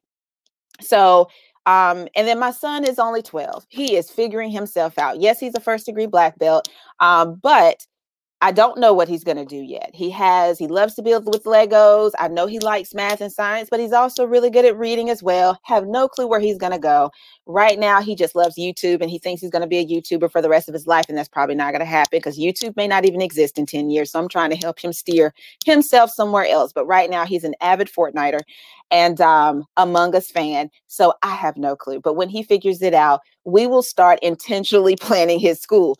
But that's okay too. Everything doesn't have to be planned out. It's just when you do know it, start centering your kids' education around their passions. That way, when they are working, they never feel like they are working because they get paid to have fun. If they are living their passions, their jobs will never feel like jobs. They will be getting paid for what they love to do. And that's what makes everything worth it. So, the second part of what I wanted to add was that's homeschooling through high school. So, anybody who needs any help with that, I want to be an advocate for the community. I will never leave anybody hanging. I want everyone to feel like they have someone that they can talk to for homeschooling through high school. If that's something that you're interested in, you definitely can hit me up. And at the end of this, I'll give you all of my information. Um, but the second thing I wanted to do is talk about me virtually schooling alongside other people. Um, like I said, I've always been virtually schooling. Um, before the pandemic, it's only um, the pandemic has only made what I was doing before that much more beneficial because I was already doing it. So um, now that we are virtually schooling exclusively, though, because of the pandemic, um, I'm able to create an environment where my children didn't have to go to school alone right? And so it is great to be homeschooled and to be home and to have your mom as your teacher and your dad as your principal um, and janitor, uh, but and bus driver. Forgot about that one.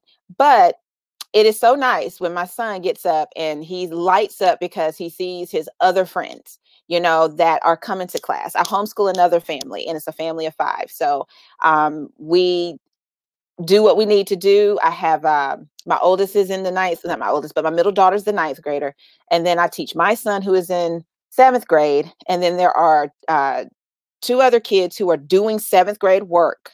And then there's a sixth grader that's doing like a doing sixth grade work. And then they have a little sister who's doing um, elementary fourth grade. So I teach her first in the morning from like 8 to 11 and then we do the middle schoolers from like 11 to 3 my oldest is well my middle daughter is doing school by herself at this point because i've taught her to be completely independent and she comes to me for help there's many reasons why i do it that way um, teach kids to be advocates for themselves teach them how to teach themselves stuff but know when to ask for help closed mouth don't get fed so i'm all about opening up your mouth and letting somebody know that you need assistance.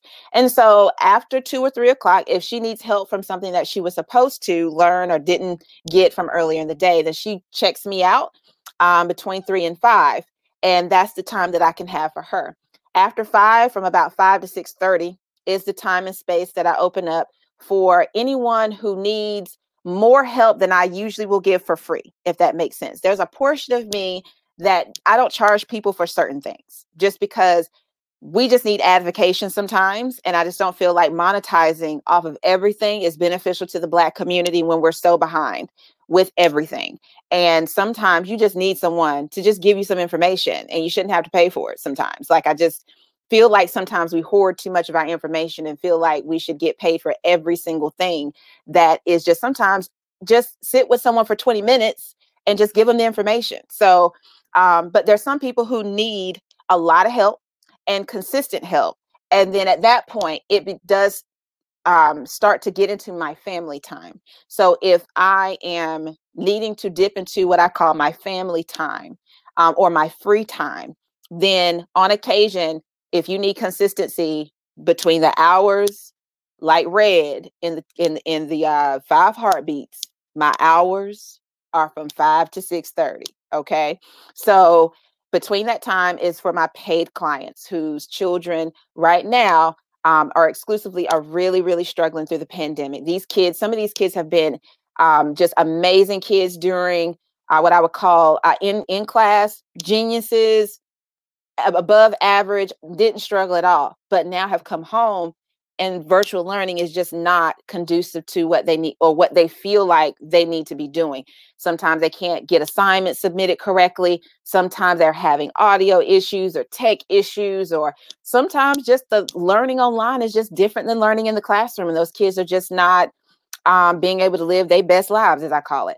But I'm able to sit with those kids and um, one-on-one able to go over some of the things that they went over in class that day and i can just kind of reteach it where they get it and then they can go back to class and they've got it right? So i just kind of fill in gaps here or there for some people. I do homeschool not homeschool i do tutor some kids who homeschool as well for some parents who just don't desire.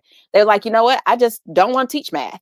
So can you do it? Okay? And i'll just give them their session for the the couple of days a week and that's what we do. So um, and that's okay too. So that also dips into that third thing that I was up here for, which is learning how to um, monetize homeschool somewhat. Yes, there's a part of this that I feel like I don't personally want to benefit from monetarily, but there is a part that it is a gift and it is a skill of mine that people, which is a blessing, feel like I am adequate enough to, you know, and I'm an expert in some things where I feel like I've had enough experience where they think that I can benefit their children.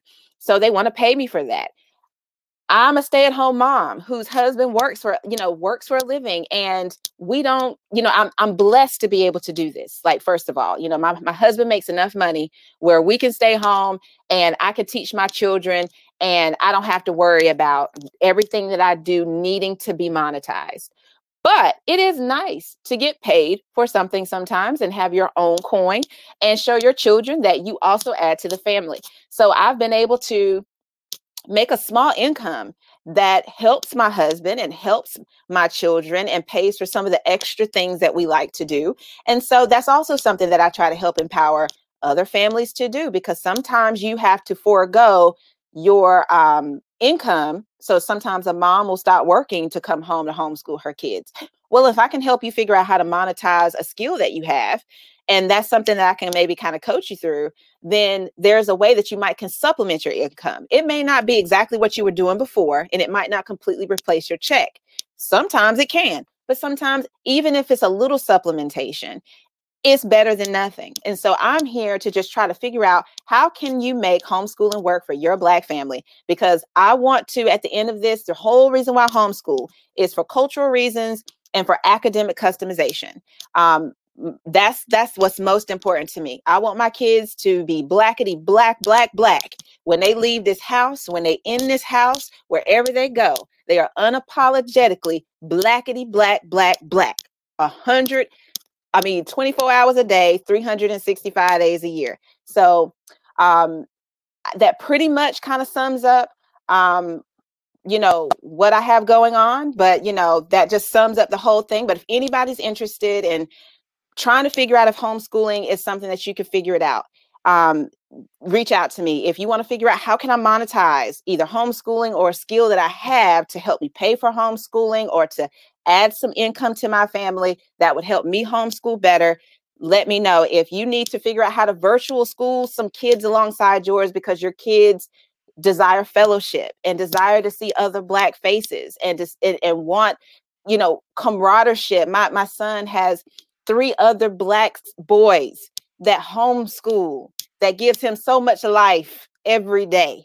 You know, like us girls, we know how to communicate and we know what sisterhood is, but sometimes our boys aren't taught brotherhood and they aren't taught how to like see another black brother and like not be looking at him funny, but like when you see him, you look pleasant. that stuff has to be taught. We have to, we have, but we have to let our black boys be around each other and put those guards down so that when they see someone else, it's friendly. And so my son looks forward every day to seeing his other homeschool companions um, come to school with him and getting to share in what we do and um, you know just being the example. So but yes please reach out to me for any of that stuff. I i am a resource and and t- almost 12 years worth of homeschool experience here Thank you. Thank you, Marcia. Amazing, amazing, amazing. And I love the fact that you're being totally transparent on the ups, the downs, the challenges, the struggles, but also the great blessings that can come along with the homeschooling experience. You remind me so much of myself in the sense that um, some people, especially when you get on YouTube and Pinterest, you see only the good side you just see everything is peaches and cream. I'm like, uh, honey, no, it's worth it, but it's a learning curve, and right. it it could change from day to day, year to year, month to month. It just depends on what your family dynamics and what you're currently going through at that moment. I love that you are homeschooling alongside other parents as well with their children. And I love the fact how you broke it down, child. I was a youngster. oh, can I throw in one more thing? Uh, there was something that I wanted to do before I mm-hmm. ended that because I was talking about that guidance school counselor teacher thing. Mm-hmm. Um, the lady up here, I think was the back to basics tutoring. I think she had that uh-huh. package where she was talking about you buy three, you get two free. Listen, stuff like that is beneficial for the exact reason why I was saying, you know, it would have been so much easier for honestly for something like if I'd have known about a business like that when I was homeschooling my high schooler to just pay someone to you know and you know that you're getting not just bartering like I really wanted someone to teach my kid how to do something but I had to um settle for a barter system from someone who could just teach my kid for the sake of I need a teacher recommendation. I want to be ethical about it. So could you legitimately teach my kid something? But gosh knows if I had known someone who could really teach my kid something and we exchange in a business service and I'm really like paying a sister to like teach my my kid to do something and this is what she does for a living, that would have been great. But I would absolutely recommend using a service like a tutoring service as a teacher um, for that teacher recommendation. And I've already spoken with her, and she does give teacher recommendations for kids who need something like that for high school. So that's a, a, a blessing of a resource right there because you're getting more of a guarantee versus I'm not saying you can't hire a parent to like teach your kid, but mm-hmm. it's hard to hold someone accountable who has nothing to really hold them accountable to. I mean, there's no degree, there's no there's no business to complain about. Like if she didn't come through with the teacher recommendation, I could slam her to death, like with, with the business. like, hey, listen, I could get my Twitter fingers going on. I hired sister girl and she ain't do what she's supposed to do. So it, it's more her benefit to really do what I asked, you know, paid for and it's someone I can hold accountable because this is what she's saying is her business. This is what she does. And so hiring a parent versus hiring a business, uh, a woman who does this for a living is a little bit more along the lines of what I would probably recommend for a class to get a teacher recommendation for your kid in high school. That way, there's more of a guarantee because that parent could flake out on you. And I've had that done too. And I almost went to jail. So, you know, I'm just telling you, some people just don't understand the commitment of when your kid is trying to get into school and you need that teacher recommendation. It is a necessity. And then they flake out on you on the last minute. Oh, I can't write it now. You know, but you've paid them or you've exchanged a service with them and they've gotten what they needed, but there's nothing I can hold them accountable to. You know, there's there's nothing I can do about it now other than be upset or show up at her door.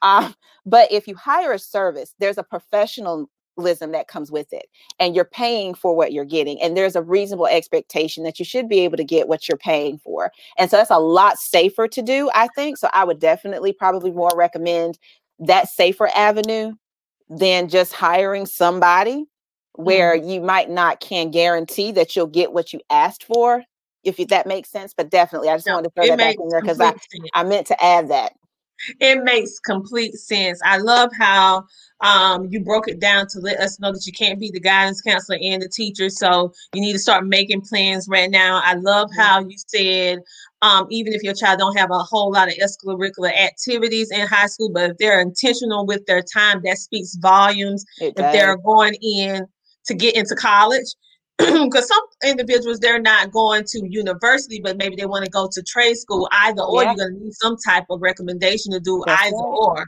And so I love the fact that when you talk about essay writing, that you need to move the reader. so you need to move them so that they can That's be more right. inclined. Yeah, yeah, I love that. And by being consistent, show your commitment, and of course, like I said before, I love your transparency and um how you was as parents, especially with homeschoolers, we tend to uh, not want to allow someone else to come in and teach. But listen, it's nothing wrong with delegating responsibility. Think about everything in life. Everything in life has some type of delegation with a regular traditional job. Mhm. Think about if one person was doing all the different things in your current job or current position. I mean, really, that's why we have presidents, co-presidents, secretaries, administrators.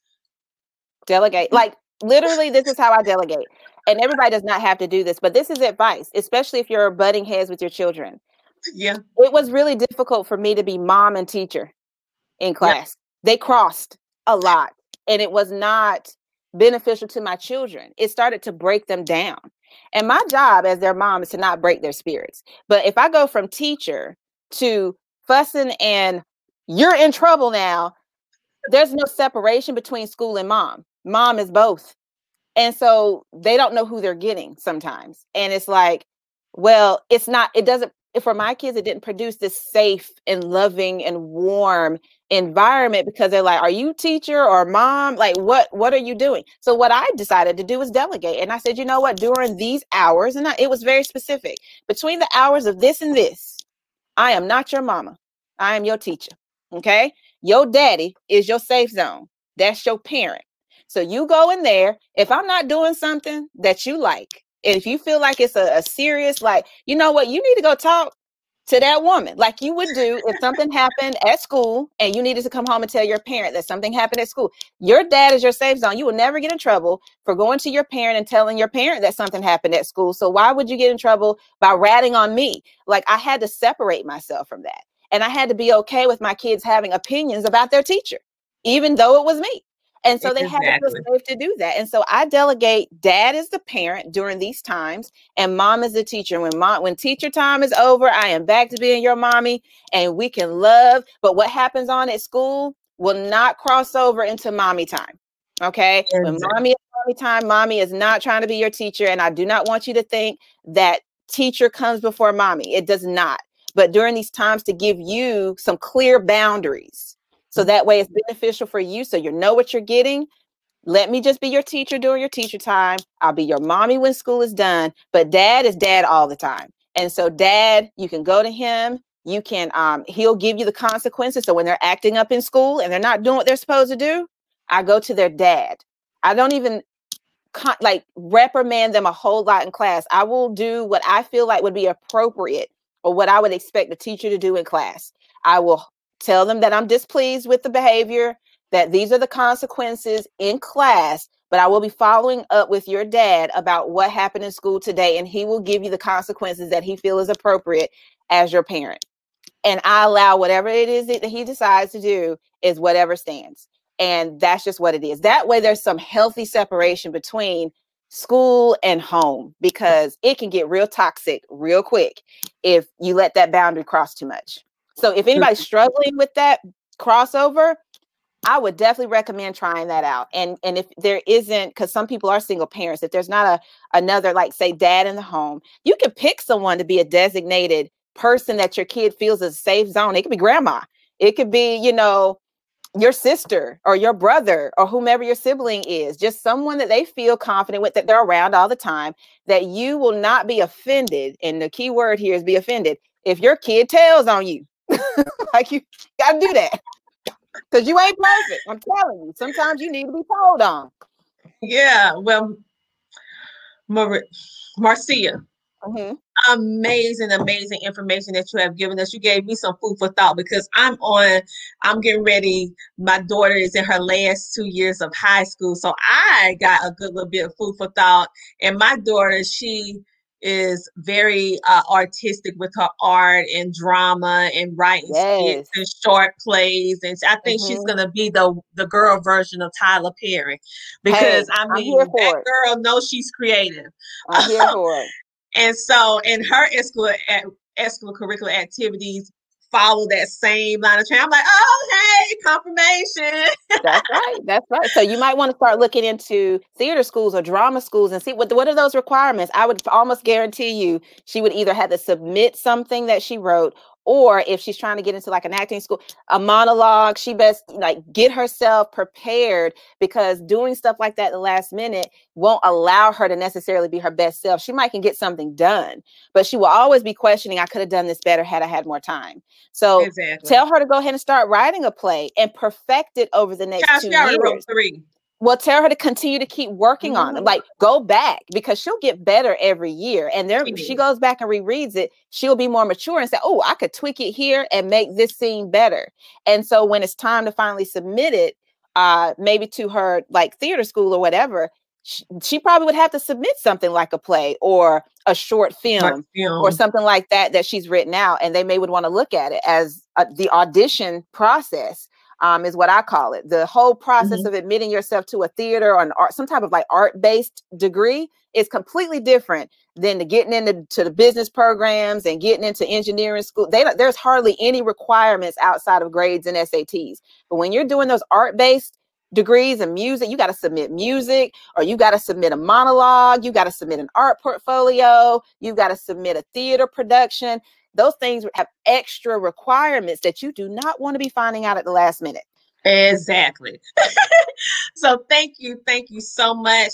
And I want you to hang tight for a little while because we're going to have a very short round table just for you guys to get a glimpse of all of our amazing panelists on today. Just have a little small, little mini little round table. But with all that being said, Marcia, thank you so much for pointing to us. I told you this homeschooling with excellence event was going to be epic because I'm gonna make sure with all our panelists panelists that you're going to be taken care of regardless of whatever type of homeschooling you want to do and regardless of whatever um, period you are currently in within the homeschooling she already gave you the the roadmap the blueprint whatever you want to call it to how to get your child from point A to point B, graduating high school, and then transition into college. Remember now, they applied for 22. The child got into 20.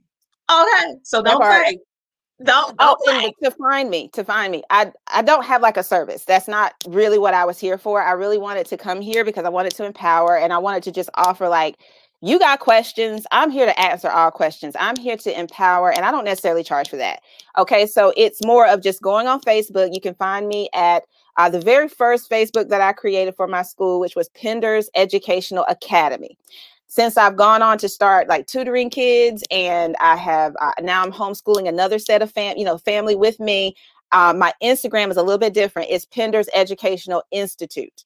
So the Facebook is Pender's Educational Academy. My Instagram is Pender's Pender's Educational Institute. So if you just kind of like go www.instagram.com forward slash input that at the end of it and you'd be able to find me. Plus, I think she'll probably put my link in there. But please go there and inbox me any questions you have. If it, it gets intensive, I can set up a Zoom chat with you and we can Zoom chat probably for like 30, 40 minutes or so. And I could probably answer your questions. Um, if you need more counseling than that, I know lots of people in the homeschool community who do this for a living and I can I'm a wealth of resources. I can get you where you need to go. I know somebody for everything. So Mm-hmm, mm-hmm. And everybody on this panel, everybody on this panel has experience. I mean, I'm a homeschooling consultant or coach or whatever you want to call it. right. Um, our previous Yvonne is as well. She's an unschooler Mhm. lifestyle. So she teach you how to unschool, get your best self with your unschooling journey. And then our amazing two sponsors, they have Mhm. services That's that right. if you need them, they'll be able to take the weight off. And um, of course, the amazing uh, Marcia, she has she can connect you with some more people if you need to be connected. So with that, we're gonna take a small commercial break. And my question to you because we already gave this day one. We still have two more days to go. And if you are on the fence of homeschooling, I want to, and you have already decided I'm going to homeschool. I just don't know how. I don't know when I'm going to do it because I'm a little afraid. I'm a little scared. My question to you is this How bad do you really want it? How bad you really want it? How bad you really want it? Sometimes we just got to ask ourselves, we got to challenge that man in the mirror and ask him, how bad do you really want it? Are you willing to stay up late? Are you willing to get up earlier? How bad do you really want it? How bad do you really want it? You want to see it in your bank account? You want to see it in your marriage? You want to see it in the life of your children? You telling everybody else what they need to do, but how bad do you want it? What are you willing to sacrifice? What are you willing to commit to? It's a question we all got to ask ourselves. I'm not trying to impress you, but I am trying to impress upon you that sometimes we got to ask ourselves how bad we really want it. You made $50,000 last year. What about making 100? How bad do you really want it? You might not be doing that well in your finances or your marriage or your job. Maybe you're not happy with the results that you're getting, but you got to ask yourself how bad you really want it. I'm to say it again because you probably missed it. You got to ask yourself, you don't got to answer me, but you do got to answer yourself. How bad do you really want it? Sometimes life involves sacrifices. Sometimes you just got to do what it do. Sometimes you got to make things happen, even when you don't feel like it. And when life gets tough, you got to ask yourself, how bad do you really want it? Me, I'm out here putting myself out there. I want it. I see myself going to another level, doing things I've never done before, inspiring the world to achieve my dreams and helping other people do the same thing. Because I want it that bad, but you got to ask yourself. When you look at your children, when you look at your bank account, when you look at where you should be right now at this point in your life, ask yourself, how bad you really want it.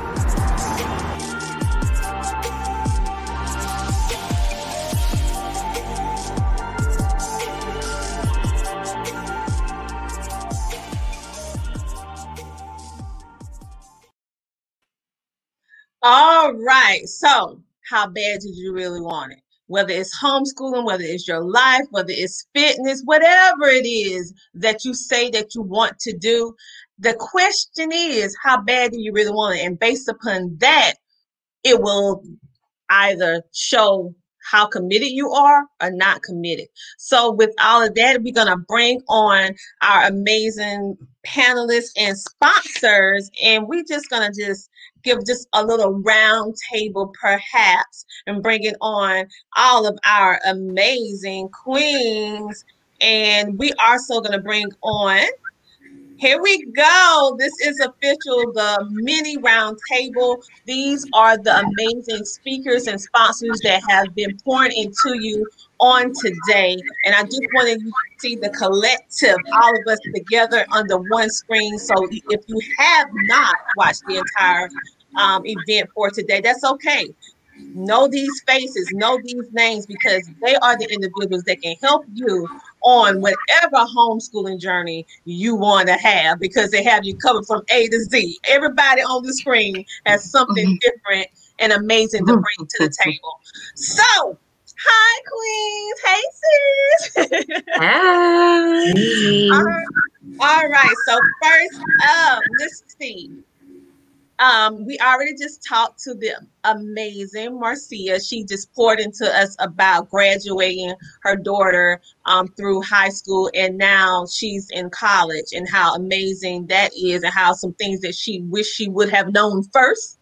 And if you want to know all of that, you got to watch the replay because she, I got notes, you know, because you know I'm about to be on that journey very, very soon. You know, I got one in two more years. so thank you, thank you, thank you so much. We have the amazing Dominique. She is also one of our business sponsors who poured into to help make this event possible, along with Keith Anna. She's our other business sponsor, and she has a tutoring business that I know you all need to know about. And Dominique, both of them have two amazing programs. Well, really multifaceted with uh with Dominique. And the last but surely not least, the one who kick started the event, our amazing Yvonne. She is our go-to for unschooling. She let you know what it is and what it's not. And if you don't know, you need to watch the replay because she poured into it. So, ladies, after this event, what is it? Me go back because I tell you, I wrote notes on all y'all. Y'all had me, girl. I was going to school. You hear what I say? y'all really did an amazing, amazing job. I want to just thank you for just coming on today and giving me some of your time because time is one of the most valuable assets. And when someone give you give you their time, that is something amazing. And so, what advice would you give to a new homeschooler? We're going to start with Marcia. Um, the advice I'd probably give to a new homeschooler is very much so like parenting. There's no shaming here. There's no there is no right way to do it. It is what works for your family. And don't be afraid to do what works for your kids and what works for your marriage or what works for your um, you know single parent home like it's different than what's going to work for mine and i should never dare to judge to say what i'm doing in my home has to conform to someone who's really rocking and sound as a single parent. That's going to have to look different. There isn't another adult to rely on, so that's going to be different. Um, but be unapologetic about what you're doing. Um, don't compare. There's you cannot do that. You cannot compare what you're doing to what other people are doing, even if you're doing the same thing. If you're an unschooler, you can't necessarily compare it to another unschooler. There is there's just too much differences in families and cultural practices and some homes are different you know religions and um, some homes are mostly boys some are mostly girls like that dynamic is going to be different. So though there might be some commonalities i would say be try to really find what works for your family and then when you find what works be un- unapologetic about it. Like just don't let nobody judge you for it but also don't judge others for it as well. Give people what you want and um, just be helpful. You know, when you know better, do better and pass it on and not hoard your your information because there's not enough of us out here that um I feel like are in different stages of it because uh, there isn't a lot of black home, like high school homeschoolers that I know. And so when we get there and we make it and our kids make it out, whether it be they go in the military or they go into like some type of civil servant um, thing or they go into trade school or they go to college or they make it big and they become famous, like whatever it is, we need to be able to say how we got there and be able to share that wealth of knowledge. So that would be my advice. Be who you are unapologetically, be the black family in your white neighborhood. Thank you so much, Marcia, for sharing. Um, and you're right, we have to be unapologetic. Listen, I am, I'm here, I do what I do, and this is the way that I decide to homeschool my children and my family. So we have one comment coming in from one of our kings, one of our brothers. He said, Mr. Brandon, he is actually going to be one of our speakers you got to tune in day two or day three. I'm not gonna tell you which one, so you just tune in. But he said that's facts. Do do you as a homeschooler? Yes, yes, yes. So, Yvonne, my amazing, beautiful unschooler, what mm-hmm. advice would you give to new to a new homeschooler? The advice that I would give is be easy with yourself. Be easy with yourself. Be easy with your family. This is a process and it's not about the destination. It's about the journey. So enjoy it take it one day at a time and just recognize that it's gonna evolve it's gonna change and that's all right and the sooner you become okay with that and understand that the easier it can be yeah mm, I love that. Even the way you said it, girl. You said it easy like Sunday morning. Got me over here relaxed. Like, whoo, me. and so now we're going to hear from our amazing two black owned business women. Okay. Mm-hmm. Um, businesses, they actually sponsor our amazing three day event, and I'm so appreciative for that. So, although they're not homeschoolers, they provide a service that I feel that you need to pay attention to because it's something that will actually help ease the stress of the homeschooling experience. And like Marcia brought out, um, if you need that teacher recommendation, you can get with these ladies. So let's start now because now you know a tip. And um, Brandon, he said, great answer with a snap. Let me give a snap. All right, so uh Kiana, from back to the basics tutoring, what advice or what can well I can say with your service that you provide, um, what can you give them a new homeschooler? Maybe they're not a new homeschooler. They've been a veteran in homeschooling and they finally came to the decision that I need some help. what can you do, hon?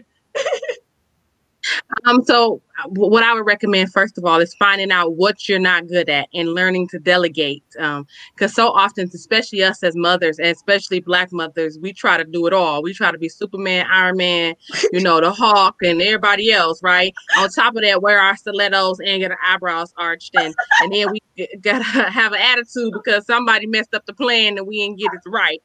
Um, so learning to delegate um, and be okay with delegating, right? Because sometimes we might delegate and we be like, okay, what y'all doing now? What what you know what what, what you learn? What he say? What she say? Uh, did you hear what he said? Turn around, you know, like don't do that. Like delegate and give it to whoever you're going to do, whether that be a service like us or another co co homeschooling parent like Marcia. Um, just learning to delegate that. Um, but then also like Yvonne said, right? Like, do you, but at the same time, right? At the same time, you want to make sure that you understand that education is different than what you probably did when you went to school. So, taking that, and that's, I guess I would say that that's something like what Yvonne is teaching about homeschooling or deschooling, right? Taking that and knowing that what you did and what you learned in school may not actually work for your child. And so, learning who your child is and mm-hmm. learning how they learn and mm-hmm. then you know developing a system that works according to how they work and you will be more successful in how you're doing it. So first things first delegating. Second thing learning what you're not good at and giving it out to somebody else. And third learning your child and what they how they learn. And then once you've learned that develop your system. Thank mm-hmm. you, thank you. All of those are some amazing, amazing tips. Um, in other words, she's telling us to learn to let it go and let it flow. Okay. Just because you delegate don't mean you're not no powerful woman. It makes you more powerful and it's not a weakness if you say you need to delegate. Because some of us, in and out, black women, because I'm a black woman, I know I want to control stuff, but I had to understand like at some moments, Tina, Coach Tina, you need to get someone else to do this for you, honey. So it is okay. It's a sign of strength when you know that, hey, I need help. And then you find legitimate resources that can help you. On that note, we're going to bring in our last um, business sponsor, the beautiful Dominique, and she's going to talk to us about what is it that you can do for new homeschoolers or basically veteran homeschoolers, whatever the case may be with what you have to offer. Okay, um, so for me, um, I'm a host, homeschooling mom as well. I have two boys that are five and three, and um, I am blessed to have the experience of being an educator where I can bring and provide the resources and services not only to my own children, but to other families as well, which is why I decided to bridge in the homeschooling community and say, hey, we are doing nothing different inside of a classroom. It's just that we're working for someone else that signs our paycheck. At the end of the day, we all have the same goal, which is for our kids to learn and use what they learn to get to where they need to be. So, um, that's kind of the idea and the reason of why I wanted to bridge that gap between homeschooling and public school. Um, I try to be that voice to say, hey, yes, we don't want to follow the structure of public schools or we want to create our own environment, our own learning for homeschooling. However, what I have is what you may need or what you can use to help your family and help your homeschooling community. So when you're building that co-op, tie in that teacher because she's about to provide something to you, whether she she wants to do it or not. There's something that's there that you can use. Um, so which is why a lot of my products that I bring in to offer um, in our organization is things that teachers are using in the classroom that can now be used in a homeschooling community. In addition to curriculums teachers, schools, homeschooling families, we all use curriculums. We all have to learn how to manipulate that curriculum and implement it to fit the needs of our learners, which is, again, something that we have in common. So, um, my goal is to be that person and to be that organization that bridge that gap which is um, why it was important to me to have educators hired in our organization as well as homeschooling moms. And I'm really excited that all of our virtual classes that we're going to be offering are going to be led by homeschooling moms and dads. So um, just to show parents that, yes, you're homeschooling your own kid, but guess what? You're a teacher too. And it doesn't take for anybody to give you a certification. It doesn't take for you to take any type of test for you to be solidified as a teacher. So um, there's so many ways, so many opportunities for us to collaborate and learn from one another. And um, that's kind of the purpose of Burbella Education. Love it, love it, love it. See, she she has to be and she homeschool. You go, girl. Three and five. Woo! I remember. And, and still working full time. It's a lot. I don't know what it is, three and five or 14 and 16. I mean, woo. Chat, but we have a comment coming in. This is um, um Brandon said this is a major key. Just because you didn't learn that way doesn't mean it wouldn't be better for your child. Exactly, Brandon. Thank you for tuning in and also engaging with us mini roundtable panelists. All right, ladies, this is our last question, and we are going to wrap up because I really want to hear this because I know that all of you exemplifies, in my opinion, what excellence really is having an understanding of who you are, what you bring to the table, your purpose, and your journey, and being unapologetic about it. And each one of you exemplify what I saw in my definition of what excellence really means. And that's why I call it homeschooling with excellence. And just in case y'all didn't know, I say y'all because I'm Southern. just in case you didn't know, it is the excellence are you. You are the excellence, just in case you didn't know. And that's how I came up with the name because I'm like, we don't really, if they don't know, well, now you know. And so, what does homeschooling with excellence mean to you? And we're going to go around the table in the same order that we just went in. And if you don't remember, I will call you out. So let's start with the beautiful um, Marcia, and then we're gonna go all the way around like we did before, and we're gonna end our event on a high note. So, what does it mean to you, Mar- Marcia? Um, homeschooling with excellence to me um, is manifested in when it's all said and done, your kids know who they are. Uh, nobody defines it for them. They left home and they were be they were able to use their homeschooling experience to figure out who they were um, before someone else got to define it for them. More specifically, a Karen or a Tanner got to define it for them, as I call them. So we don't want Tanner, we don't want Karen defining our children. Before they meet Karen and Tanner out in the school system at some point, if they decide to go into post secondary, I will not post secondary, will go to college or whatever, or whatever they decide to do, whether it's they become police officers or they decide to become firefighters or they go into the military, they're going to run into Karen and they're going to run into Tanner. And your kids need to know who they are and they need to be able to stand in that, never question themselves. My daughter has many times already been questioned about her blackness on many different levels from the Karen and the Tanners who want her to fit into this box.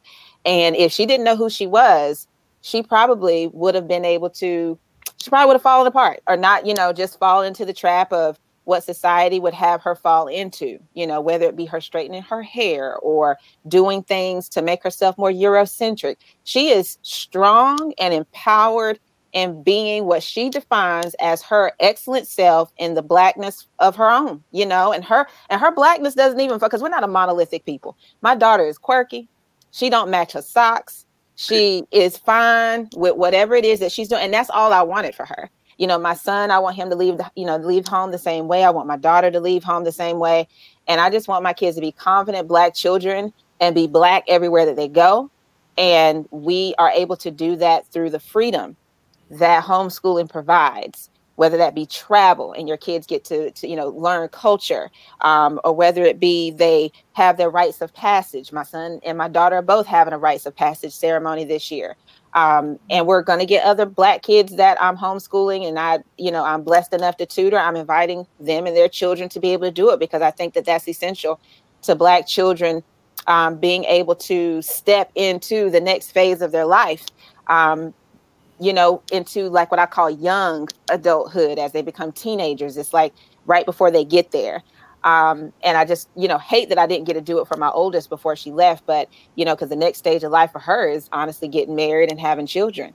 So um, I want her to have been able to, now that I know better, you know, have my other daughter and my son to be able to have a rites of passage ceremony from elders in their community that they respect, people who aren't broken, that can pass on words of wisdom, that they know is in their circle, people outside of me that they know that they can call and seek advice and know that there's going to be a covering laid over them and that that want the best for them. So that, that way when we have problems we're not just broken people out here with no that's a lot of the issues with black people. We don't feel like we have people that we can go to and and be vulnerable. We need to be able to be vulnerable. So that that's what i'm utilizing homeschool for not just so they can go have these $50000 a year jobs. I do want them to be financially secure but i'd rather them be happy well-rounded um, whole women and men that are going to be able to be um, good husbands and wives and when I say good means like they're uh, beneficial in the sense of they're not. You don't want to marry broken people. Like it's just not what you want to do. You know, you want to marry people who have some sense of their their togetherness in their mind. They know who they are. Um, I was a broken woman. My husband was a broken man. We've been able to put our broken pieces together over the years, thank God. But it's only through the grace of God. But I was since we know better, we want our kids to be able to be a little less broken than we were when we found each other because our marriage has only survived because we have fought for it.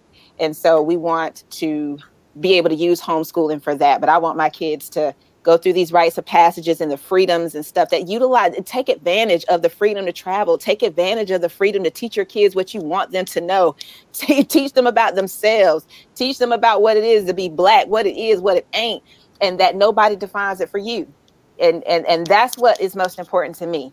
That would describe what excellence is in homeschooling is a whole beautiful black child living the leaving the house knowing exactly who they are and that's that's that's amazing to me i love seeing an empowered black child Thank you for sharing. We have two comments coming in. We have another one from Brandon. He says, Rites of passage is so needed for boys and girls. And a Facebook user said, Yes, Sister Marcia, I felt everything you said. All right, so let's go ahead around the table. Our next person to tell us what does homeschooling with excellence mean to them. Let's go ahead and get our amazing Yvonne. Um, to go ahead and share with us what she feels is homeschooling with excellence.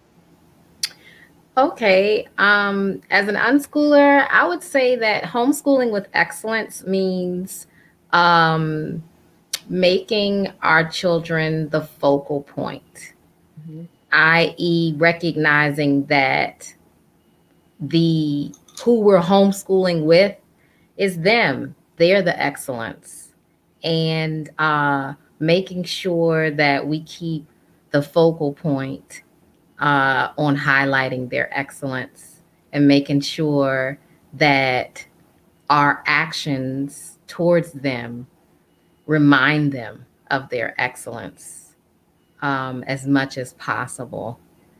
And uh, yeah, that's what homeschooling with excellence means to me.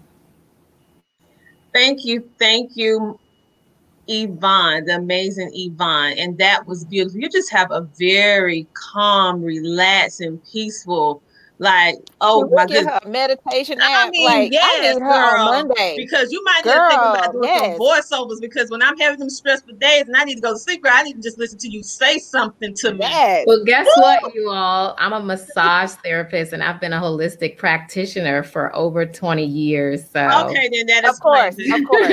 okay, that is like I'm like, girl, you is making me like I'm about to go okay, in a good way. yes, I need you to lead some of my meditations in the morning.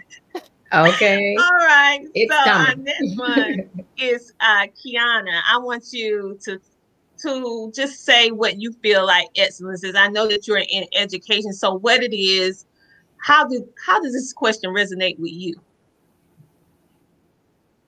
Well, see, as as mm-hmm. parents, right? Like even me, my son is still in school. Um, and I always tell his teachers, like, I understand that you're his teacher and that's amazing, but you're his teacher for nine months. I'm his teacher for the rest of his life, right? And so with that being said, that is something that we have to understand. When you got that inkling in your belly that something is not right, or you feel like your child needs more, or you come up with this brilliant idea that makes no sense, like, okay, today we decide we're gonna make peanut butter. That's gonna be part of our STEM lesson. Okay, do that. Like, be okay with knowing that you don't have to conform to what the world says you need to teach your child. If your life skills consist of teaching them how to iron and sew, and somebody else's life skills teaching them how to swim, that's none of your business. You do your part and you do you. So, homeschooling with excellence to me, that resonates with me, meaning be the parent that God in, intended for you, because that is your child or children, and don't nobody I don't care how many degrees they have behind their name, know that child better than you. So that's what homeschooling with excellence meant to me amazing. And I agree with it 100, 1000%. All right. And our last um, person, but surely not least, the amazing Dominique. And you're going to close us out with telling us about what does this question mean to you, homeschooling with excellence? I think for me, homeschooling with excellence, um, it's it can be defined in so many ways. Um, excellence happens every second and every moment of the day, and I think that's one thing that I try to point out to homeschooling families. When your child is laughing or smiling, and they leave that homeschooling time frame that you have set happy and feeling like they did something, that's excellence. It doesn't matter if they can't remember what four times four is or what four plus four is. That does not matter. The fact that you made your child smile, you collaborated with your child, you guys engaged in something together, that's excellent. Um, last week, I took my boys, we went for a field trip. We just walked around our community, and my goal was for them just to just to get out and walk and move around but we also tied it into science. We started collecting leaves. We started talking about the transition of colors within the leaves. My three year old just remembered like miraculously like well first they were green and then as we started walking they started turning brown and red and for me that was a moment of excellence because that wasn't my expectation for him at that moment but that was something that he picked up. So when we got home i was just like we're going to capture this moment. We put those leaves we glued them to a piece of paper we hung it up um, in our sunroom and that was just a moment of excellence for me um, for him that i can always go back and look to and i can also show him this is what you did um, we create these lesson plans and these time frames and structures, but that doesn't define homeschooling and doesn't define excellence. It's all about the things that happen throughout that process that makes homeschooling so unique and so miraculously like wonderful. And um, I think in order for again, excellence just is there's there's no way to define it. There's no way to say, well, this is what homeschooling excellence should look like or should sound like, but um, you will you will find those moments as a thank parent. you. Thank you so much. We have a comment coming in. He, brandon he said y'all close this with a bang. Thanks for sharing everyone. All right. So thank you dominique and everything that you said. I love how you took us on a journey of just how you can take something as amazing and and as simple as a walk and it turns into something that is so excellent and so amazing that not only brought a smile to your children's face but in essence as you were speaking it i saw the smile on your face. So it was an interchange of that collaboration. I heard one of you say collaboration learning. So it's just an amazing experience. I absolutely love homeschooling. I've been homeschooling for a very long time. I came out of traditional school system working with children with behavior problems, working with children with, um, they say special needs, but I like the term learning differences, and then transitioning that into the homeschooling experience. And so today we had some amazing panelists and we had some amazing business sponsors. I wanted you to not only hear their names, see the flyers, see their links, I wanted you to see their face and make a connection with the individuals who are pouring into you and know that they and I provide services that you can use during this pandemic. You are not alone. There are many of us that have been doing this way before the pandemic ever was a thought, and we have been doing it successfully. And we are not afraid, nor are we hoarding information that we are not going to share with you. Some of you need a little bit more help, and that's when the consultations come in. But some of you, you don't, and you can take advantage of what we offer online for free um, or the information that we put online. So make sure you connect with everybody on um, this well our virtual stage. Make sure you mm-hmm. connect with all of them. And also myself you can check check us out at homeschooling and oils. And in everybody that's on this list and also my panelists that's coming the next two three days their links are in the description of the bio of this video. So that is your roadmap to success. You're welcome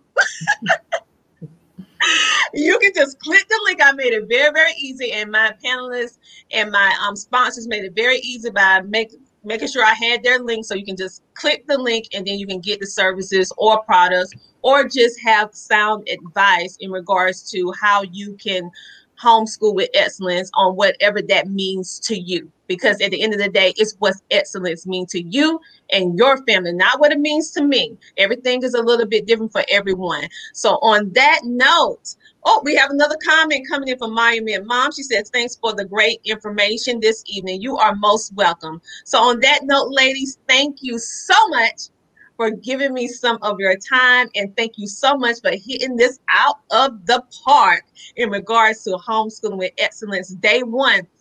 Make sure that you all tune in to day two and day three because it doesn't stop here. We have some other amazing homeschooling um, parents with excellence that's going to pour into you and share with you their journey so that you can glean some inspiration during this time. And never say that we didn't give it to you. It's up to you to take it up. All right. On that note, ladies, thank you. Bye. Bye.